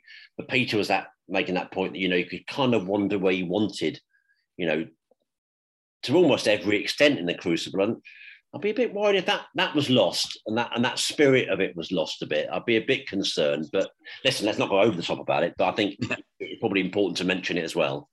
Yeah, yeah. I don't think it's the yeah the access to the players and stuff is awesome. Um, yeah, I don't think that's going anywhere. But um, yeah, strange one. Um, and it probably will just be at the World Championship. I'm sure. yeah, there must be reasons for it, but yeah, we don't know. We'll see. Um, and this is a whole different tangent, really, but it just made me think of it for some reason. They're wandering where everyone. I went for a couple of drinks with my dad the other week, and he just never told me this story. And he he first went to the Crucible in 1979, and the game he saw was a first round game between Steve Davis and Dennis Taylor. He'd never told me this story before, and I thought, what what a first visit that is. Wow. As a, how old he would have been then, but yeah, a young man. Um, but he was describing the sort of what it was like then and because uh, I think that's what we were talking about. The players seem to be getting distracted a lot by the crowd this year. You know, people just walking around in the line of sight. We were saying then people just walked around between in while the frames were on, and you get people walking down the stairs with big trays full of pints during the frame, just trying to be as quiet as possible. And the players were just cracking on with it, but uh, obviously just smoke filled room as well. But yeah, he'd never told me that before. It was just a nice little story. Oh, that's smashing! That's smashing. And I like that a bit, a bit of a niche one, but I quite like that people that go to things for the first time and it's something really good. It's yeah. like we had correspondence, didn't we? Someone's first ever match, I think, was that Higgins and Williams at the Masters. Oh yeah, I thought, wow, you know, that's that's marvelous. I love that. You know, you could pick any match. You know, it's going to be good, Higgins Williams probably, but it's something as good as that. And then, like your dad saying, you know, a match of that quality, that's great. Yeah, I think I think that was Davis's first appearance at the Crucible. So yeah, a bit of history, really. No, that's brilliant. And uh, well, it, it, was quite a show. It really was the World Championship. And we're going to take a break from this podcast um, for a few weeks. And uh, we are going to return and I think the plan is that we've had a fair bit of correspondence in, and we'll kind of tackle the majority of it when we return, actually, because there's a bit of nitty gritty there and some detail. I think the well, we we we could sort of talk our way around it. We're quite tired, aren't we? For, for one thing, we're very tired actually. But not only that, it's a very long episode anyway. We do have some correspondence, and I hope you'll forgive us. It's a little bit on the kind of complimentary side, but you know, the last one of the season, I think we're mm-hmm. allowed. And and did you want to kick us off with our friend Gary Moss? Uh, uh Absolutely, yeah. I was saying, uh, I hope Gary's listening, and I really hope to see him this championship. It didn't quite work out, but we'll certainly go for a pint soon, Gary. Anyway, this is from him. Good evening, gents. Uh, being a regular listener of your brilliant podcast, I felt it only right to send an email in as as the curtain comes down on another snooker season. Your podcast has been one highlight of a campaign blessed with rich content both on and off the table. And as always, the World Championship didn't disappoint to round these things off in great style. It feels quite fitting that the first full crucible since 2019 ended with Ronnie O'Sullivan's greatest moment in the game. And the coverage and plaudits he has received since has been quite warming for everyone involved in snooker. I think I agree with that. Yeah, it has been quite. It felt nice, didn't it? Yesterday, it felt quite um, heartfelt and uh, heartwarming in a way. I'm not. Sure, I'm not quite sure why, but it did. No, I'd agree with that. And actually, Gary did also ask us some more specific questions and make some more specific points, and we will come to those, Gary. I did meet Gary actually, and I think he's always great company. He really is. And I know we joked about this as well, and I, I did with Gary. You know, we, we're quite similar in our mindsets about sort of schedules and quite nerdy things. We're, we're very much into what are they going to do with the daily schedule at the UK? And we think we we know what they're doing. We two tables in operation, and however many days it is for the last 32 and last 16. But we're really into that, and I like that. We got that kind of, you know, I don't know, maybe a numbers brain or just, you know, we're, we're quite into schedules. But he, he great company. I know he enjoyed a lot of days for the tournament, and uh, he's one of those that just loves it. Yeah, it's funny you mentioned that because when that news came up about the UK, you both messaged me asking about how that schedule was going to work, and it, it hadn't even crossed my mind. I was like, I'm going to have to try and work it out now, but why can't you just work it out? That's how it always works, Phil. You must have got that by now. And I want anything to find out anything about the game, I'll just message you. Um, not true. Um, John, John on Twitter says, as the World Championship ends and the snooker season draws to a close, just a heads up, heads up, easy for me to say, just a heads up and huge thanks to Dave Hendon, Nick Metcalfe, and Phil Haigh for the compellingly entertaining and snooker junkie vice den of podcasts that are the Snooker Scene podcast and talking snooker. Thanks, John. And uh, you know, I had John in mind I, with that Scott and Charlene uh, line because he, he's a big he's a big Neighbours fan. That's coming to an end soon, which is uh, the end of an era. But um, but yeah, that, that that that that's nice to hear. And uh, yeah, it was great to see Dave there, and we always look forward to listen listening to Snooker Scene, and we, we appreciate those kind words from John. Vice. I like I like being described as being in a snooker junkie vice den. We're gonna have to sort of get a bit more X-rated next season, maybe. Um, so this is from Irene Sriharan. I'm going to say Sriharan, but sorry if that's wrong on Twitter. Uh, my first time there this year and met so many lovely people. It was strangely so emotional. What a season we've had, and make and made all the better by Nick and Phil at Talking Snooker. Our sport is in a is a lesson in grit, heart, and integrity, and honour being part of the snooker community. And yeah, you do meet a lot of lovely people there. It's, it's good. Wander into the graduate at almost any hour of the day, and there'll be someone nice to talk to. I find while the World Championship is on. Exactly right, and I've enjoyed it, engaging with Irene in recent times. Comes across an absolute delight, an absolute snooker fanatic. And yes, you're right about the graduate and various other, you know, Mama's and Leonie's I went into, various other, you know, Mercure Hotel's quite a good one for that. Mm. And you know, the common theme with snooker, it doesn't matter who you are, you know, you know how much money you've got, what you look like, you know what what age you are, what gender you are. This is quite right. None of that should matter, of course, at any time. But it's like let's talk snooker. You know, yeah. it, it, you know it could be something you know an eighteen or an eighty year old. Let's talk about the game, and that's that's lovely, isn't it? Yeah, it's it's one of those shared interests that I think if you're into it, you're really into it. You know, if I meet someone I know that they're like football, then you can have a chat about football. But people are interested in that at any sort of level. They might not really know very much. If you're into snooker, it's like great. Let's have let's talk about this because we'll we'll both be properly into it. So yeah, and it's full of that. Um, yeah, yeah, great. Um, I think some I can't remember made a point. We might have even made this point, but you probably don't even have to go and watch a game in the Crucible if you just want to go and hang around Sheffield, at that bit of Sheffield for a few days while the World Championship's on, then you'd still have a great time. I've no doubt that people do that as well, mm. because you know to get back to being a bit of a serious thing again. Some people are saying to me they're finding it harder and harder to afford it. Actually, they they are saying that. You mm. know, tickets are an awful lot now. I mean, I've been saying all the Premier League football sort of levels, but actually they're a bit more than that. Now, listen, Barry Hearn, I think, has said and would say that sport was probably undersold for a long time in this event. And I take that on board. It probably was actually. But, but it's such a dramatic rise. And mm. so, listen, what I'm saying is people do definitely go there just for the atmosphere, for Tudor Square, for the big screen, for the graduate and that's great as well. You know, everyone's and I made this point when I went on Radio Sheffield that it's not just about you know the arena; it's all the businesses, the shops, the restaurants, the pubs surrounding it. You know, you can enjoy it just at home. You can enjoy it just being in the city. If you're lucky to go in the Crucible, that's that. It's all part of it, isn't it? You know, it starts with the Crucible, but it spreads out, doesn't it? If you know what I mean. Yeah, definitely. Yeah. I mean, my favourite around there is the Brown Bear. I don't know if you popped in there, but um, that is a lovely old pub. I went in with uh, my sister, who spends spends a lot of time in London, and it's cash only, which is rare nowadays. And there were three of us, and uh, I just gave her a tenner to go to the bar, and she was like, well, "Where's the rest?" I was like, "Don't worry, that's enough. Three pints for a tenner. You just don't find it very often nowadays." You bloody well don't in London. Um, uh, I didn't go there this year, but no, know that pub very, very well. It's yes, a smashing place. Um, but uh, yes, no, that's uh, yeah. You, you, you, heavens above. I don't go to pubs as much as I used to, but whenever I do, certainly I'm obviously in London. It's it's quite a shop. When yeah. we're lucky to get changed from twenty, never mind ten for three yeah. in London now. Um, William Callahan on Twitter. I must say, I was taken aback by the emotion Ronnie O'Sullivan showed at the end. What a truly terrific achievement! And can't wait to hear your podcast reviewing the entire championship.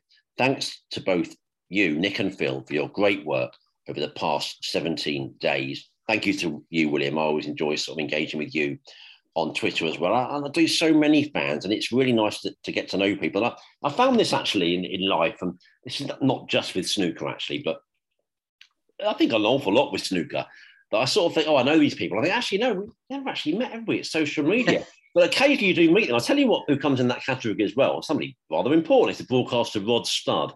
And I can't remember if I said it in the last episode. I don't think I did. Delighted to meet Rod actually for the first time. And he's one of those guys that I've known for what feels like ever and a day now, but only really in a social media sense. To meet him in person was great. And he was the human manifestation of his tweets. And I mean that in a nice way, in a good way. And it was lovely to meet him. And I've had a few, I had a few of those at Cheltenham actually this year. It's not just confined to snooker, but it's funny, you know, social media gets a lot of stick, some of it deserved, but actually I've met some good old characters in life through, through Twitter.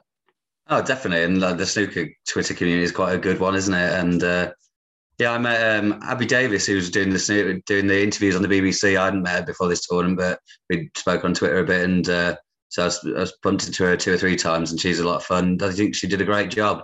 You know, you, she probably didn't expect to be interviewing pigeons during this tournament, but she managed that very impressively. So yeah, that was another good addition. But yeah, yeah, it's great. Sort of uh, be again, it's the same what we are saying before. It's a shared interest, and uh, whether that's bumping into people in, in person or online, then you know it brings everyone together. It's nice. I think Abigail became a firm favourite with viewers. Yeah, I thought she was a terrific addition to, to the BBC team during this tournament, and you're absolutely right to say that.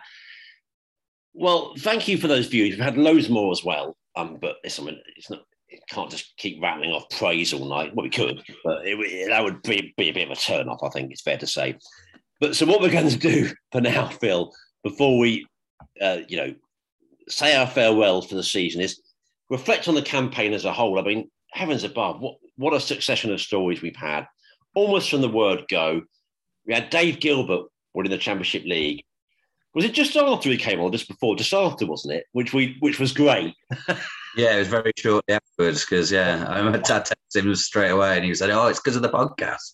So, uh, but we didn't we didn't keep up any run of success. But yeah, it seemed like a nice thing at the time. It did, and then we had the British Open, you know, in August. Very good summer watch, best of five. Didn't go down well with everybody, but I think we all quite enjoyed it in the end. And of course, you know, it, it, it didn't throw up a a random winner. It threw up one of the greats in Mark Williams. But that was a, a fun old tournament, wasn't it? I think fun is right, isn't it? I think everyone was sort of up in arms about what it was going to be, but it was put together very quickly, wasn't it? And yeah, it was a bit of a bit of chaos, wasn't it? It was it was towards the shootout level of chaos, but not quite. But um, yeah, it was fun. I mean, Higgins made that maximum, didn't he? And his first frame of the, the tournament. Um, some very interesting matches. It was just interesting to see how those best of five played out because they were sort of weirdly defensive, weren't they? People just scared, scared not to lose. Um, obviously, that drama with Reanne Evans and Mark Allen playing, it seems an awful long time ago now. But yeah, it was good. It was sort of a story packed tournament. Um, but yeah, enjoyed it. And uh, it's coming back in a in a slightly different format this coming season, isn't it? But yeah, I think I would say that was a success though back then. Oh, no doubt about it. And I, will tell you what else was was a success in terms of a, just a great story. Mark Allen winning in Northern Ireland. I mean, that yeah. was just magic, actually, wasn't it? Coming from behind right at the end to beat John Higgins. I mean, that was a febrile night and a half, wasn't it? I mean, and just a tournament he hadn't done that well in before, but to go all the way and win it. I mean, it was it was. I mean, fairy tale is a funny word to use about someone that's actually a brilliant, brilliant top player, but because of where it was yeah. and, and that emotion of that night, it was a kind of fairy tale. Definitely, yeah. It was it was amazing, and he looked like he was out a couple of rounds earlier against Judd Trump, wasn't he? He was um, behind. Um, I think he'd been to a decider against Maguire before that as well. So he sort of scraped through, getting these great wins, and then he looked like he was out of it in the final as well. Great comeback. Um, yeah, that really felt like uh, we were starting to really appreciate the return of fans. Was well, they were back. I know they'd been back. We had the World Final was full of fans, so yeah, you know it wasn't the first thing, but um, yeah, it felt it felt big, didn't it? It was it was a great atmosphere, great match, and yeah, the start of things to come for John Higgins this season, I suppose, in terms of horrible final defeats. It really was. I mean, he, he lost in the champion the champions final to, to Judd Trump, didn't he? That wasn't a, a particularly close match, but I'll tell you what was a final I was at, which was Neil Robertson uh, against John Higgins in the English Open final. We both went to that tournament at different times, didn't we? Yeah. At Milton Keynes, and that was eight six down and uh, and losing it for Higgins. And we kind of happened in slow motion. We were all in the in the in the sort of press room thinking, oh no, it's eight six that situation again. And of course, John was very down on himself, thinking he couldn't get over the line that night and he couldn't do it anymore.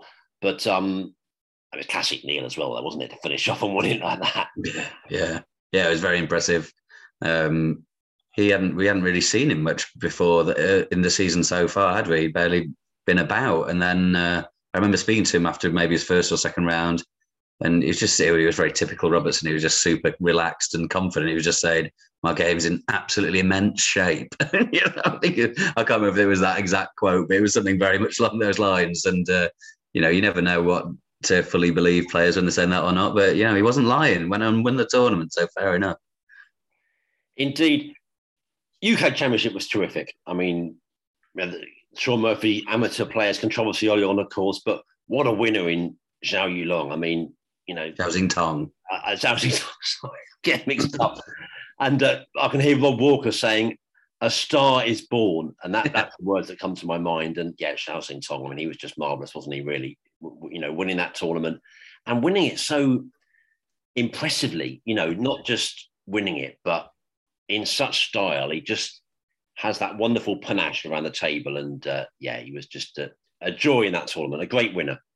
Yeah, and um, yeah, I spoke to him at media day before the World Championship, and uh, I sort of said, "What's what's changed between you know being he's always been a very exciting talent, and now he's he's a double ranking event winner." And he said it was beating John Higgins in the last 32 that that deciding frame win over the great man. And uh, you know, um, there's more to it than just that. But he, he did pinpoint that as the turning point in his career so far. Um, so yeah, huge win. And then you know, but he didn't come far off losing to Peter Lines in the next round. So it nearly wasn't a turning point, but he got through. Um, And then there was, I mean, Kyren Wilson was forgotten about in that tournament, but he had that amazing win over Ronnie in the quarters. And then he played and he got beaten by Luca, but Luca played absolutely incredibly in the semis to beat him. Um, so obviously, I mean, rightfully, Zhao is remembered as the winner and Luca as an impressive runner-up. But um, Kyren, Kyren deserves a shout for that tournament as well. Um, yeah, it was, it was, a brilliant tournament, full of stories, full of uh, surprises. Remember Vafaei knocking out Selby comfortably in the second round. All sorts was going on. So yeah, it was great. It was, and you know, York's always been a special place for me, alma mater. But I loved seeing a buzzing press room because I hadn't had that experience till then. At last World Championship, the 21 one wasn't like that at all. No. And I mean, MK is a, a, much, much smaller event than the English Open. So it was a, a, nice press room with various friends and colleagues of ours, but not the same. But then this was a real buzzing press room. And I loved that. Uh, Luca Brecel, of course, uh, you know, carried on his good form to win to win the Scottish Open. So that, that was great for him. And then we saw Ronnie O'Sullivan, maybe the marker laid down for what was to come with a, with a brilliant victory over, over Neil Robertson, just producing just that kind of genius spell of frames to win before Christmas Day. That was special. Yeah, it was uh, it was amazing. I think it goes back to what we were saying before about sort of where Ronnie's rated in going into tournaments. Yeah, I think going into that final, Robertson was like a clear favourite. Everyone was expecting him to win if not comfortably, but you know, everyone was tipping him, and it looked like he was going to for a bit. But then, uh, yeah, it was an amazing effort from O'Sullivan, and uh, yeah, he's never far away from proving that he's he can beat anyone at any time. Um, Robertson is was and sort of still is the man of the season in many ways, but uh, yeah, incredible win for for Ronnie in a, in a really big event. They're great those ITV events. That was the first one of the three, isn't it? The season. Um, yeah, superb. Who did you vote for for player of the season? I really, I really struggled, and I went for Robertson in the end.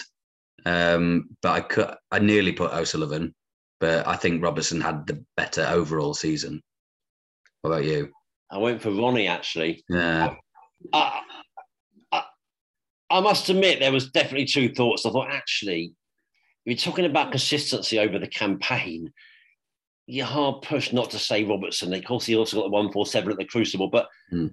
I just think you, people will argue that we make too much of the World Championship, and I understand that. But I think if you cement your status as the greatest and go to world number one, winning the world title and winning another big title, you know, listen, it's close. Yeah, I mean, I, I, very nearly did write O'Sullivan. I tell you what made me not. I was about. I had actually written O'Sullivan, and then it was when Trump was coming back in the World Final. I thought if Judd wins this, obviously I can't put Ronnie. I'd have to put Judd, and putting Judd felt really wrong. Like I didn't want to. I didn't think he deserved it, even if he'd won the world title. So then I thought, well, he's won two tournaments in the world title if he wins it. So if I didn't want to do him, I can't put O'Sullivan. So that that that was my train of thought, which led me back to Robertson. But yeah, I mean, I'm not I'm not arguing against O'Sullivan. Either one is a good answer. Absolutely right. Yeah, you're getting another nice way of saying it there. Thank you very much. Um, now we moved on to 2022 and the Masters, and well, bloody hell! I mean, that just I mean, I, have I've, I've been a couple of, I've used that, I've shamelessly used that line about having my head turned by some disco music and a few bolibons twice on here and Radio Sheffield. That's very wrong. I know I like repeating lines, but that's wrong. Won't say it again. But I'll tell you why as well, because that's a, a, a sneering way of looking at it. I said that in the context of this idea of swapping between the worlds and the Masters venues. I don't agree with that.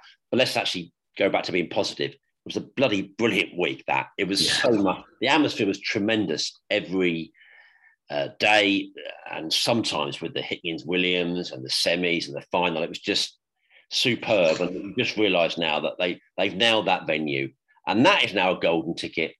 Another, I said mm. another another interview, you know, on radio. Don't Crucible's a golden ticket, yeah, but not just the Crucible now. You know, York for the UK is very special. People can't wait to go there. The Masters is a golden ticket. You know, Mm. We're, we're, we're, liable to promote the game on this on this pod on this podcast, Phil, but it really felt like that. It was an outrageous semi. I, I don't know how Mark Williams lost that. One of the most frustrating moments of the season for me. I had it on a stream on a phone, what outside Villa Park. It was before Oh, yeah. Villa Manchester United game, and it went down. So I kind of had it a, as live experience, but it kind of been spoilt as well by a couple of messages. So I never quite had the experience I wanted to have that day. But I don't know how Mark really lost that semi, but obviously in the end, Neil, Neil, Neil, Neil was the winner of the tournament, and uh, you know another triple crown for him. Yeah, it was it was superb. It was an amazing. Yeah, that Williams Higgins match might have been my favourite game of the of the season. Maybe I haven't picked one, but it, it's right up there. It was so good. Um, and then then his next game when he lost to Neil, and the, the second semi sort of got overshadowed because that it wasn't as dramatic. But Hawkins beating Trump six five was was pretty mad as well. Um, you know that was a big upset. Tr- Trump would have been heavy favourite there.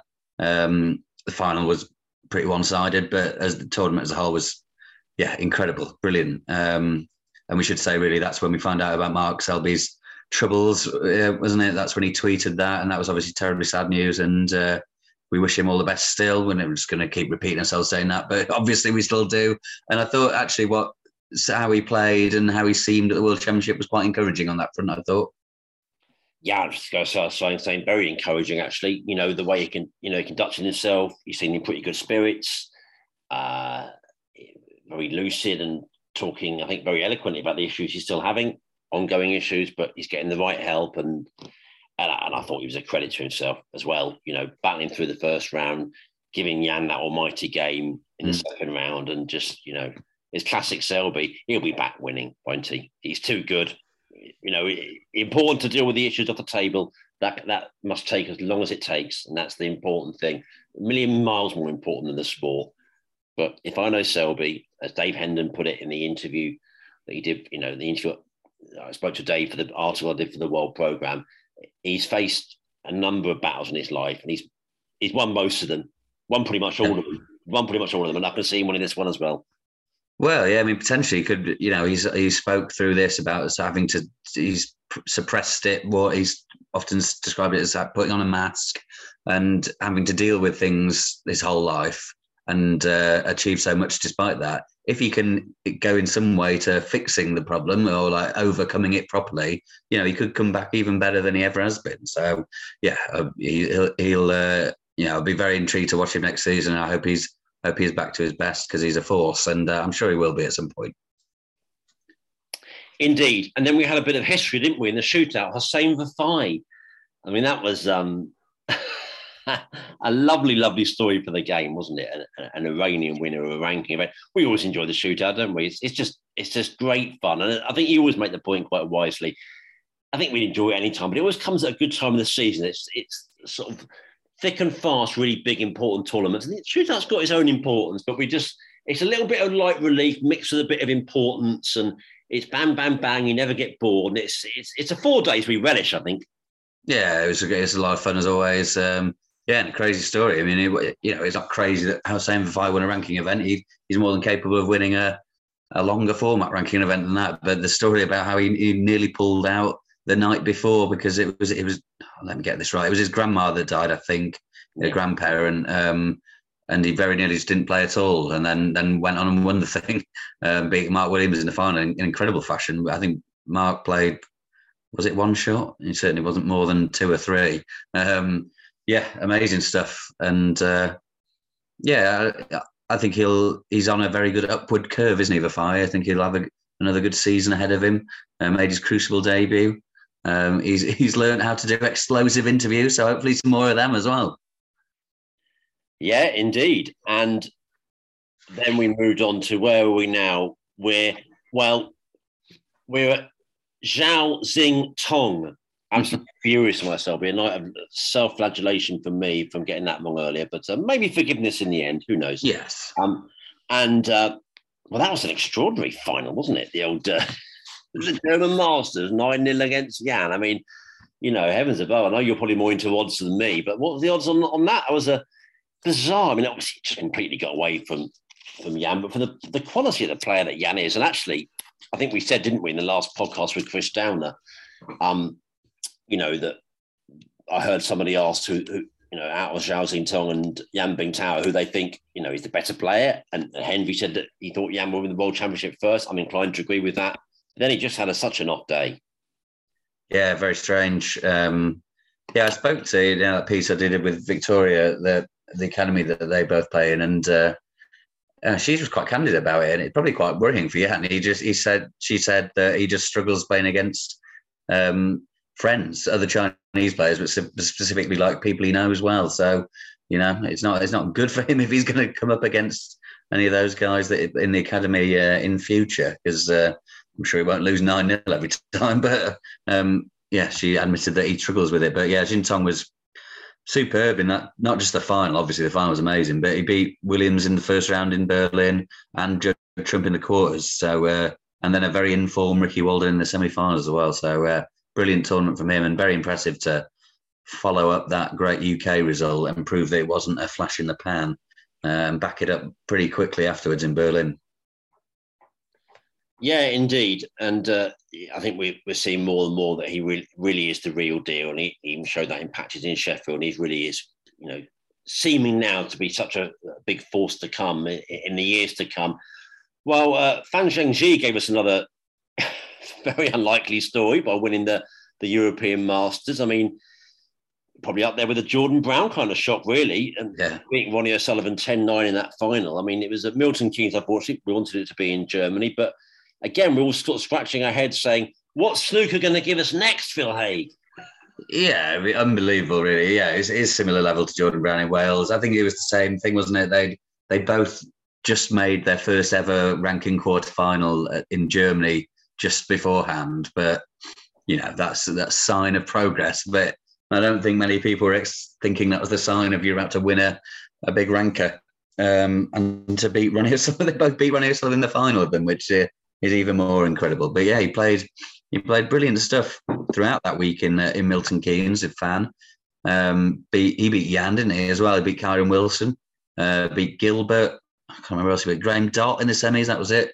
Um, yeah, amazing stuff. And he's he's not really followed it on too much yet, but um, he'll be very interesting to to see how he's getting on next season. He's only 21, so bloody has got a lot of lot of time on his sides. I'm not sure he's won many matches at all since he won that European Masters, but a refocus over the summer, and uh, yeah, he can clearly do it. He's beaten Ronnie O'Sullivan in a deciding frame of a ranking tournament final. Even if he retired right now, you'd take that for a career probably. Yeah, certainly. And then we saw another brilliant story, and this time it was Joe Perry uh, winning the uh, the Welsh Open. It was a delight to have Joe on shortly after that talking about it. I mean, he's a popular player in the game. He thought his chance of winning a ranking event had gone, but he just played brilliantly throughout, beat some real top players and beat Judd Trump and, and beat him well in the final. It was just marvelous. And that shot of him and his parents. I mean, we've seen some celebrations over the years in snooker, Phil, some great trophy shots, but that that was um, something I think all of us just thought mm, that was magic. Yeah, it was a really moving moment, wasn't it? Um, did very well to keep his composure there, Joe. I think I'd have been long gone by that point. Um, but yeah, no, it was a great story. Everyone, everyone loved that, and it was so that was so out of nowhere as well. He's had an appalling season, really, until then. Um, and he said to us on here, didn't he? He played really well in a qualifier against Lee Walker for something, and that just suddenly reminded him that he can play this game a bit. And then, you know, it was soon afterwards he was lifting, you know, the trophy of a great tournament. We've said a load of times the Welsh Open is mm. a cut above the other home nations on it. It's a, it's a big, it's a, it's a traditional big event, and yeah, amazing stuff everyone, you know, it was a very, very popular win that. Uh, and um, yeah, if anyone hasn't listened to that interview we did with him on here, uh, I, that would be, if I was recommending that any of our back catalogue, that would be up in the top handful, definitely, of ones to go and dig out. I think my favourite ever episode is Virgo, but I think Perry will be right near the top, actually. Mm. So I think he was fascinating about almost everything. Yeah. I mean, the number of topics he, you know, covered, and we all covered together during that episode. And he was just, and a lot of people made this point that whatever he was talking about was was, was brilliant and compelling. And he's taken that into his obviously does that in his TV work, and know he's very very good at doing that. Well, one thing I definitely gleaned, which I didn't really need to glean uh, from, from from being in Sheffield, Phil, was how much everyone enjoyed Turkey. I mean, you know, yeah. jealousy is an ugly emotion, but I think all of us that weren't there we can all say, yes, we know that Antalya looked pretty special.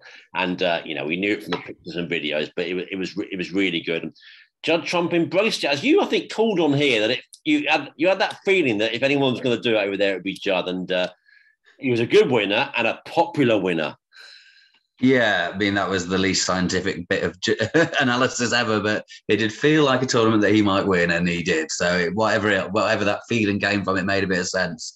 Uh, but yeah, it was an enjoyable tournament, something a bit different, um, different carpet. You know, we spoke a lot about that, but uh, just a different feeling to it from everything we've seen over the last you know, two or three years now. It's been all quite samey, uh, predictable uh, to an extent. But um, yeah, no, that was great. Some great stories there as well. Um, remember Oliver Lines having a good run. That was uh, uh, interesting. Matt Selt, a surprise finalist, but um, Trump making that maximum in the finals. That was all good. Um, yeah, entertaining tournament. Shout out to um, FA, who was in the press room for the entirety of the World Championship. He's from Red Black Snooker blog. I think you'll find them on Twitter and Instagram. Uh, but he's uh, he's from Turkey, um, and yeah, he was there for every single day of it, and uh, put in a big old shift. And uh, yeah, really nice guy. So yeah, have a look at his stuff online. I think Lozzie was there for the whole thing. What a lovely guy he was. Yeah, we really yeah. enjoyed seeing him, didn't we? Real, a real nice character that one.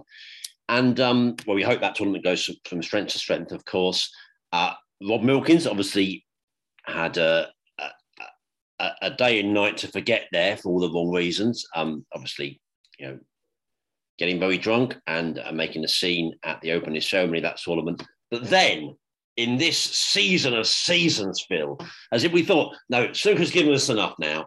Can, the snooker gods have shown have shown their hand now. That's it.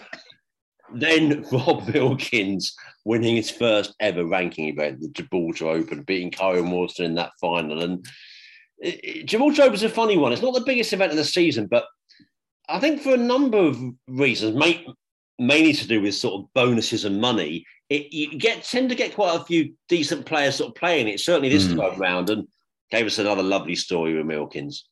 Yeah, I mean, it's obviously we know Rob's a good player, has been for ages, but so it wasn't quite as a big a surprise as Fan and Jordan Brown last season, but it's still a massive surprise. No one saw that coming really.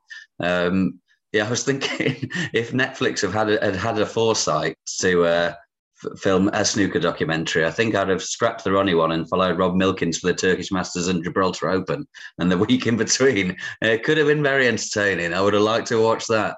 Um, but yeah, no, amazing story. Um, I loved chatting to Rob after that. Did a good interview with him. Um, so yeah, it, that was another very popular winner.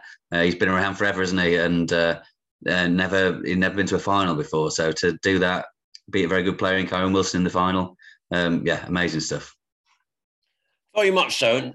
You know, no guarantees. There are never guarantees eh, with, with situations like this. But we hope to get Rob on here one day, don't we? And, and um, you know, that, that's the intention. It may it may be soon. It may not be soon. But we, we do hope to get Rob, and I think he'll be a, a great listener.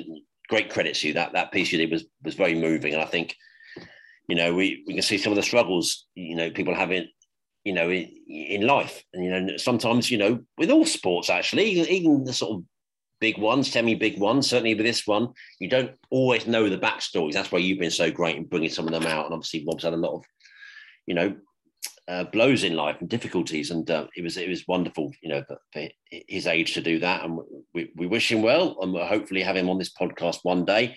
And then we came to an event that everyone loves. A lot of talk about it being the fourth major now.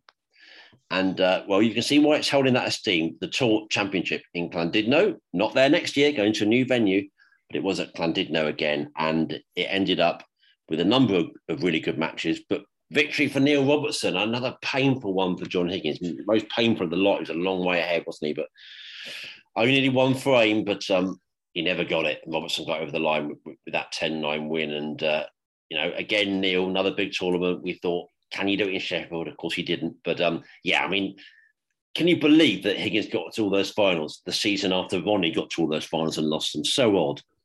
Very odd, yeah. And that was the one where he thought, I can't possibly not get over the line from here. Um, that was an interesting point after. I think I think it was after that that Stephen Hendry had sort of called it. It was become sort of car crash watching Higgins in having leads in finals, and we know what he meant. But in after one of his games in the World Championship, probably after his quarter final win, Higgins brought that point up, brought that phrase up, and it clearly had heard it and stuck with him, and he didn't like it very much. So it's interesting when you know people and uh, the pundits say things, uh, it does get back to the players, and they they often don't like it. But um, yeah, there were some amazing games in that. O'Sullivan 10-9 against Williams in the quarters was an absolutely superb game. Then Robertson did the same to O'Sullivan in the semis. Um, so when Luca beat Judd in the in the first round, and, and Judd just looked like he wanted to be anywhere else, and so afterwards was talking about having a big break from the game and stuff. So yeah, it was an eventful few days, um, and an, an absolutely mental final. Really, like we'd oh. see things lose some leads, but, but, another tough one to take. But yeah, amazing stuff from Robertson though, as it has been for a lot of the season. And he's so great at finishing finals well, Neil. Mm. And you know, a lot of times we look at naturally at players that lose big leads, but Neil's great at tracking people down because he's kind of nerveless in those kind of you know mm. high pressure situations. Then we came to world qualifying, as we know, an event in its own right. The dramas of Judgment Day, and then 17 days of the Crucible. And well, we're at the end of, it all, Phil, and we've got some extras to come, and the seniors, of course, this week, and uh, various awards to come, and we'll we'll talk about those when we return with our first episode back after the break. But in terms of the sort of um, the main business, of the Pro Tour. That's over for the season, and um, you know it, has been a, a, hell of a ride, hasn't it? And uh, you know, very very enjoyable at times, and uh, lots of ups and downs, and you know, drama all the way. Yeah, it has been. It's been probably the most unpredictable one I can remember. I've not gone back and looked at the results for a lot of seasons, but I can't imagine anyone would have tipped so many different winners of ranking titles. And if you were tipping them, you'd had names like Robert Milkins and Fan Zhengyi in there. Um, yeah, it's been it's been crazy, really. Um, but brilliant. It's in a way it's gone quite quickly. I think um, it's sort of flown by, but uh, yeah, no, it's been it's been brilliant. Uh, a nice and a nice ending to it. Like I said before, that we had a sort of all very lovely, heartwarming feel to the end of the World Championship. So it was a nice way to put a bow on it in that way. Um, and yeah, time, probably time for yeah the easing out of the seniors, and then a, a little bit of time off, and we'll be raring to go again. Indeed, we should have a word, of course, to the Women's World Championship as well, which is won by Nutcharut Wongharuthai. Mink beating Wendy Jans 6 5. We all enjoyed watching that, didn't we? And that was a real drama there in February, uh, you know, earlier this year. We were real, uh, especially that last frame, that was a proper drama. And a word about Matt Hewitt, actually, who I, I uh, saw, as we all did many times up there. And uh, World Women's Snooker Day was a, a, great success. It was great to see Rebecca Kenna there, Mink there, various other people. And, um, you know, it was covered quite well by the BBC that afternoon, and we, we, we hope and trust and think women's game is going to go from strength to strength. Yeah, we've got Mink and Rebecca joining Reanne and Donyi on the tour next season as before ladies on there. So uh, yeah, that'd be good. Um, looking forward to see how they get on. Um, obviously, Mink's the women's world champion, so she'll be heading there confident. Um, I think she might maybe have the biggest ceiling of all of them. She's a bit younger, isn't she? Um, so we'll see how she gets on. But yeah, it'd be very interesting. And yeah, Matt works so hard. A shout out to him and in all his endeavours. Yeah. He's a real sort of servant to snooker, and uh, everyone should be grateful for his for his efforts.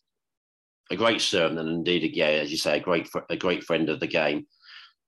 Well, any other business, or is that it? I we must say thanks to Chris Downer again, and you can pick up the Crucible all that. People have been asking, you know, it's available through Snooker Scene magazine. And, you know, people did comment to me. They were surprised by how few copies there are printed, mm. you know, but it is available. You you can get it. It is brilliant. Chris was a marvelous guest, and we, you know, we, we, we heartily recommend if stats are your thing and you, you know, you love the World Championships. I know many of you out there will do. It's a it's a great buy. So you you know you you can find the Crucible Almanac through Snooker Scene magazine. And, and, thanks again to Chris and the passion for snooker fans in that tournament field. Just a, a shout out as well for uh, for Mark Watterson, actually, the, the nephew of Mike that I met one night in The Graduate, who showed me some wonderful photographs, videos of the past, and that was great. And I, I really enjoyed that. And of course, Mike Watterson was absolutely huge in, in the history of that tournament, no doubt about it. It was his, wife, wasn't it, that went to a play there. Yeah. and uh, thought this might work for snooker. And uh, I think she might have been right 45 years later. It does seem that way, doesn't it? Yeah. Uh, I think the love has come back. The, the love has come back for the Crucible. I mean, for many, many people, it never left, but there's been plenty of talk about other things. But yeah, I think everyone's finished this tournament fully back in love with it. So yeah, um, no, and again, thanks to Chris, it was great. I had a few drinks with him. Uh, when was that on Friday night? Um, yeah, great guy, and uh, a pleasure to have on. And shout out for Alan McManus sneaking into being our the first double voice on here that wasn't us. We've spoken about that a few times. Who's going to be the first person to appear on here twice? And uh, Alan snuck in there and got it for himself, which is great. Um, yeah, so Alan a few times I've been Sheffield as well. Always, always a pleasure to speak to him. And yeah, I mean, weirdly, it's not actually. I was just looking at sort of what's coming up, and we've got the seniors starting on Wednesday, Wednesday till uh, the weekend. Great names in there. Obviously, the guys that are always there: Hendry and White and Doherty, Tony Knowles, and then yeah, the and defending champion David Lilley, um, and then the yeah the surprise entrant of Michael Holt, who I suppose if we'd thought about it, we would have known he could have qualified. But I don't think it crossed anyone's mind really to put him in there. But he's going in, and we'll probably fancy his chances.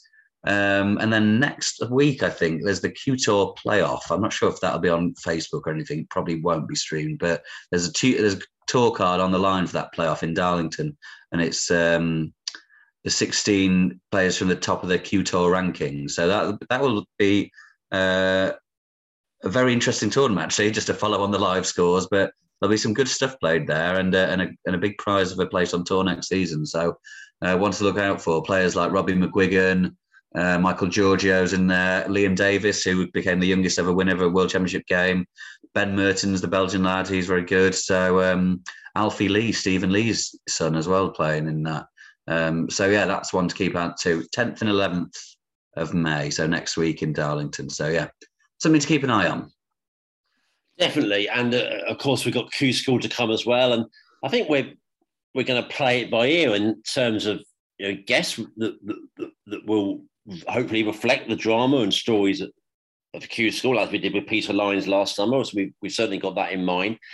We are going to return um, in a few weeks' time with uh, our own roundup of everything that's happened, maybe even dot the, the I's and cross the T's towards the kind of uh, the furniture of the season ending, if you like, with the with the seniors and some of the awards, and no doubt some more details about next season's events. You tend to get in the the days and weeks to come. And then we'll return with our summer season of, of programs, uh, Phil, which we're hoping to kick off, aren't we, with the compere and broadcaster Rob Walker. And uh, he might have a story or two. You never know. yeah, looking forward to that one. It'll be guaranteed entertainment. Yeah, um, that'll be fun. Um, and yeah, we were chatting about our summer schedule and uh, won't reveal it all now, but um, I think we're quite looking forward to it, aren't we? When it's not just reviews and previews to do. We'll dig into some interesting chats with people. So hopefully we'll have a lot of them for you. Shout out to Ollie Bell, who we, we were delighted to meet, weren't we, uh, this weekend and, and spend a bit of time with. He was, um, as we know, presented the Tour Championship uh, for ITV big face on ITV Racing. Ollie will also join us on the Talking Snooker podcast soon. And we know we're going to talk about the sort of media, maybe more from the broadcasting. We did it with Hector Nunns, of course, more from the written side. This will be more sort of broadcasting, but also media in general, and maybe some ideas about the future of the game. Ollie, you know, great, charismatic. And, um, you know, we, we know he'll be a, a terrific guest on there. But we, we are going to line up some really interesting people, we hope, don't we, Phil? A couple of old timers, hopefully, a couple of the young guys, but try and keep it as nuanced as possible. Must get a referee on again. Mm. Monica Sulkowska still our only one. Nothing against referees. We love them. We just haven't quite lined up one yet, but we will do that as well. But as I say, the list of potential guests for this podcast is like the Encyclopedia Britannica, isn't it? yeah. Oh, yeah, I mean, you've been doing sterling work of lining the them up as well. We just need to get them all in the diary, don't we? But yeah, no, there's plenty to look forward to. I think it's uh, yeah, I'm looking forward to it a lot. Well, sincere thanks from me to you. I've thoroughly enjoyed your company throughout this season, and um, I know we got that nice photo which you can see on social media. Nice way to mark the season, and um, Hector was a bit cheek- cheeky, wasn't he? Saying that ZZ Top have let themselves go a bit. Well, that's my fault. oh, yeah. I mean, I, I, get I get that regularly, but I can't complain. It's, it's bound to happen, isn't it? It's the big daft beard. But yeah, no, and, and to you, it's been a pleasure. I really do enjoy it. I do enjoy this. Um, as you said, we, we love it when people say that, uh, that they enjoy it as well. But um, I, I, if if no one was listening, I'd still enjoy doing this. I don't know for how long we'd carry on doing that if no one was listening, but I'd still have a nice time. I think we would have to stop doing it if no one was listening, wouldn't we? I mean, you, you, you know, a few months we'd give it, and then you know, but we're we're doing all right, you know. I mean, I know I'm, I'm probably too much into numbers, but we're you know we're in the sort of one twenties, one thirties, and the Apple charts for Britain, you know. And I've seen that you know we're around about some of the athletic podcasts and the BBC ones, and you know, you know, eh, you know, they've probably got quite a few advantages where it's it's usually just me and you chatting away on the computer, knackered after a shift. Let's be honest. yeah, I think, yeah, I, I think that our relative success at whatever level is uh, has blown my mind really. So yeah, we've got to we've got to really thank everyone for tuning in. Glad you like it. Uh, anything you guys want to hear as well? I mean, we've come, been coming up with ideas for people to talk to, but if there's anyone in particular that everyone listening wants to wants to hit, listen to us have a chat with, then let us know because you know we said it a load of times. Everyone's pretty gettable in snooker. It's pretty good in that way, so uh, we can do our best to sort it out. Indeed, and for those of us that have been corresponding with us and writing to us in, in certainly in recent days and during this tournament. And we haven't read it out. We do have them. We will come to it. Most of them, you know, even though they relate to this tournament, there's an element of, of, of, of timelessness about them. Some very interesting points about players involved and what they might do in the future, and a bit about rankings and other things. We are going to keep them. And actually, let's be clear, you know, we love correspondence anytime, but it's vital in the summer for isn't it? We, we yeah. and we're going to have two or three your views, I'm sure, episodes and, specifically do that. And we're going to talk about young young people and, and, and whether they're interested in the game and whether we can get youth involved. But don't worry, we are actually going to invite some young people on. Yeah, some genuine young people. Amazing, yeah. We'll have to. I'm going to have to start watching TikTok videos and stuff to get prepared. But yeah, no, that'd be good we must go. What a season. Thank you very much indeed for your company throughout it. Keep your thoughts coming to us, talking snooker at yahoo.com or tweet us at talking snooker. We will we'll be back after the break, as they've been saying on ITV for generations, Phil. And uh, thank you so much to you, sir. And uh, enjoy your break, and we'll be back talking snooker very soon. We will. No, always a pleasure. And uh, yeah, I'll be raring to go. I'll be, you know, a week later, I'm going to be missing this. So yeah, uh, well, I will enjoy the break, but I'll be looking forward to returning. Thank you, sir. You've been a delight to share this season with, and congratulations to Ronnie O'Sullivan, rubber stamping his position as snooker's greatest, now a seven-time champion of the world. Thank you so much for your company throughout this season. You know, it's been a delight to engage with you. Thank you so much for listening to us and all the kind things you said about us and we back raring to go in a few weeks' time. But for now, from Phil Haigh and Nick Metcalfe, cheerio. Sports Social Podcast Network. With the Lucky Land slots, you can get lucky just about anywhere. This is your captain speaking. Uh, we've got clear runway and the weather's fine, but we're just going to circle up here a while and uh, get lucky. No, no, nothing like that. It's just these cash prizes add up quick. So I suggest you sit back, keep your tray table upright, and start getting lucky. Play for free at LuckyLandSlots.com. Are you feeling lucky? No purchase necessary. Void where prohibited by law. 18 plus terms and conditions apply. See website for details.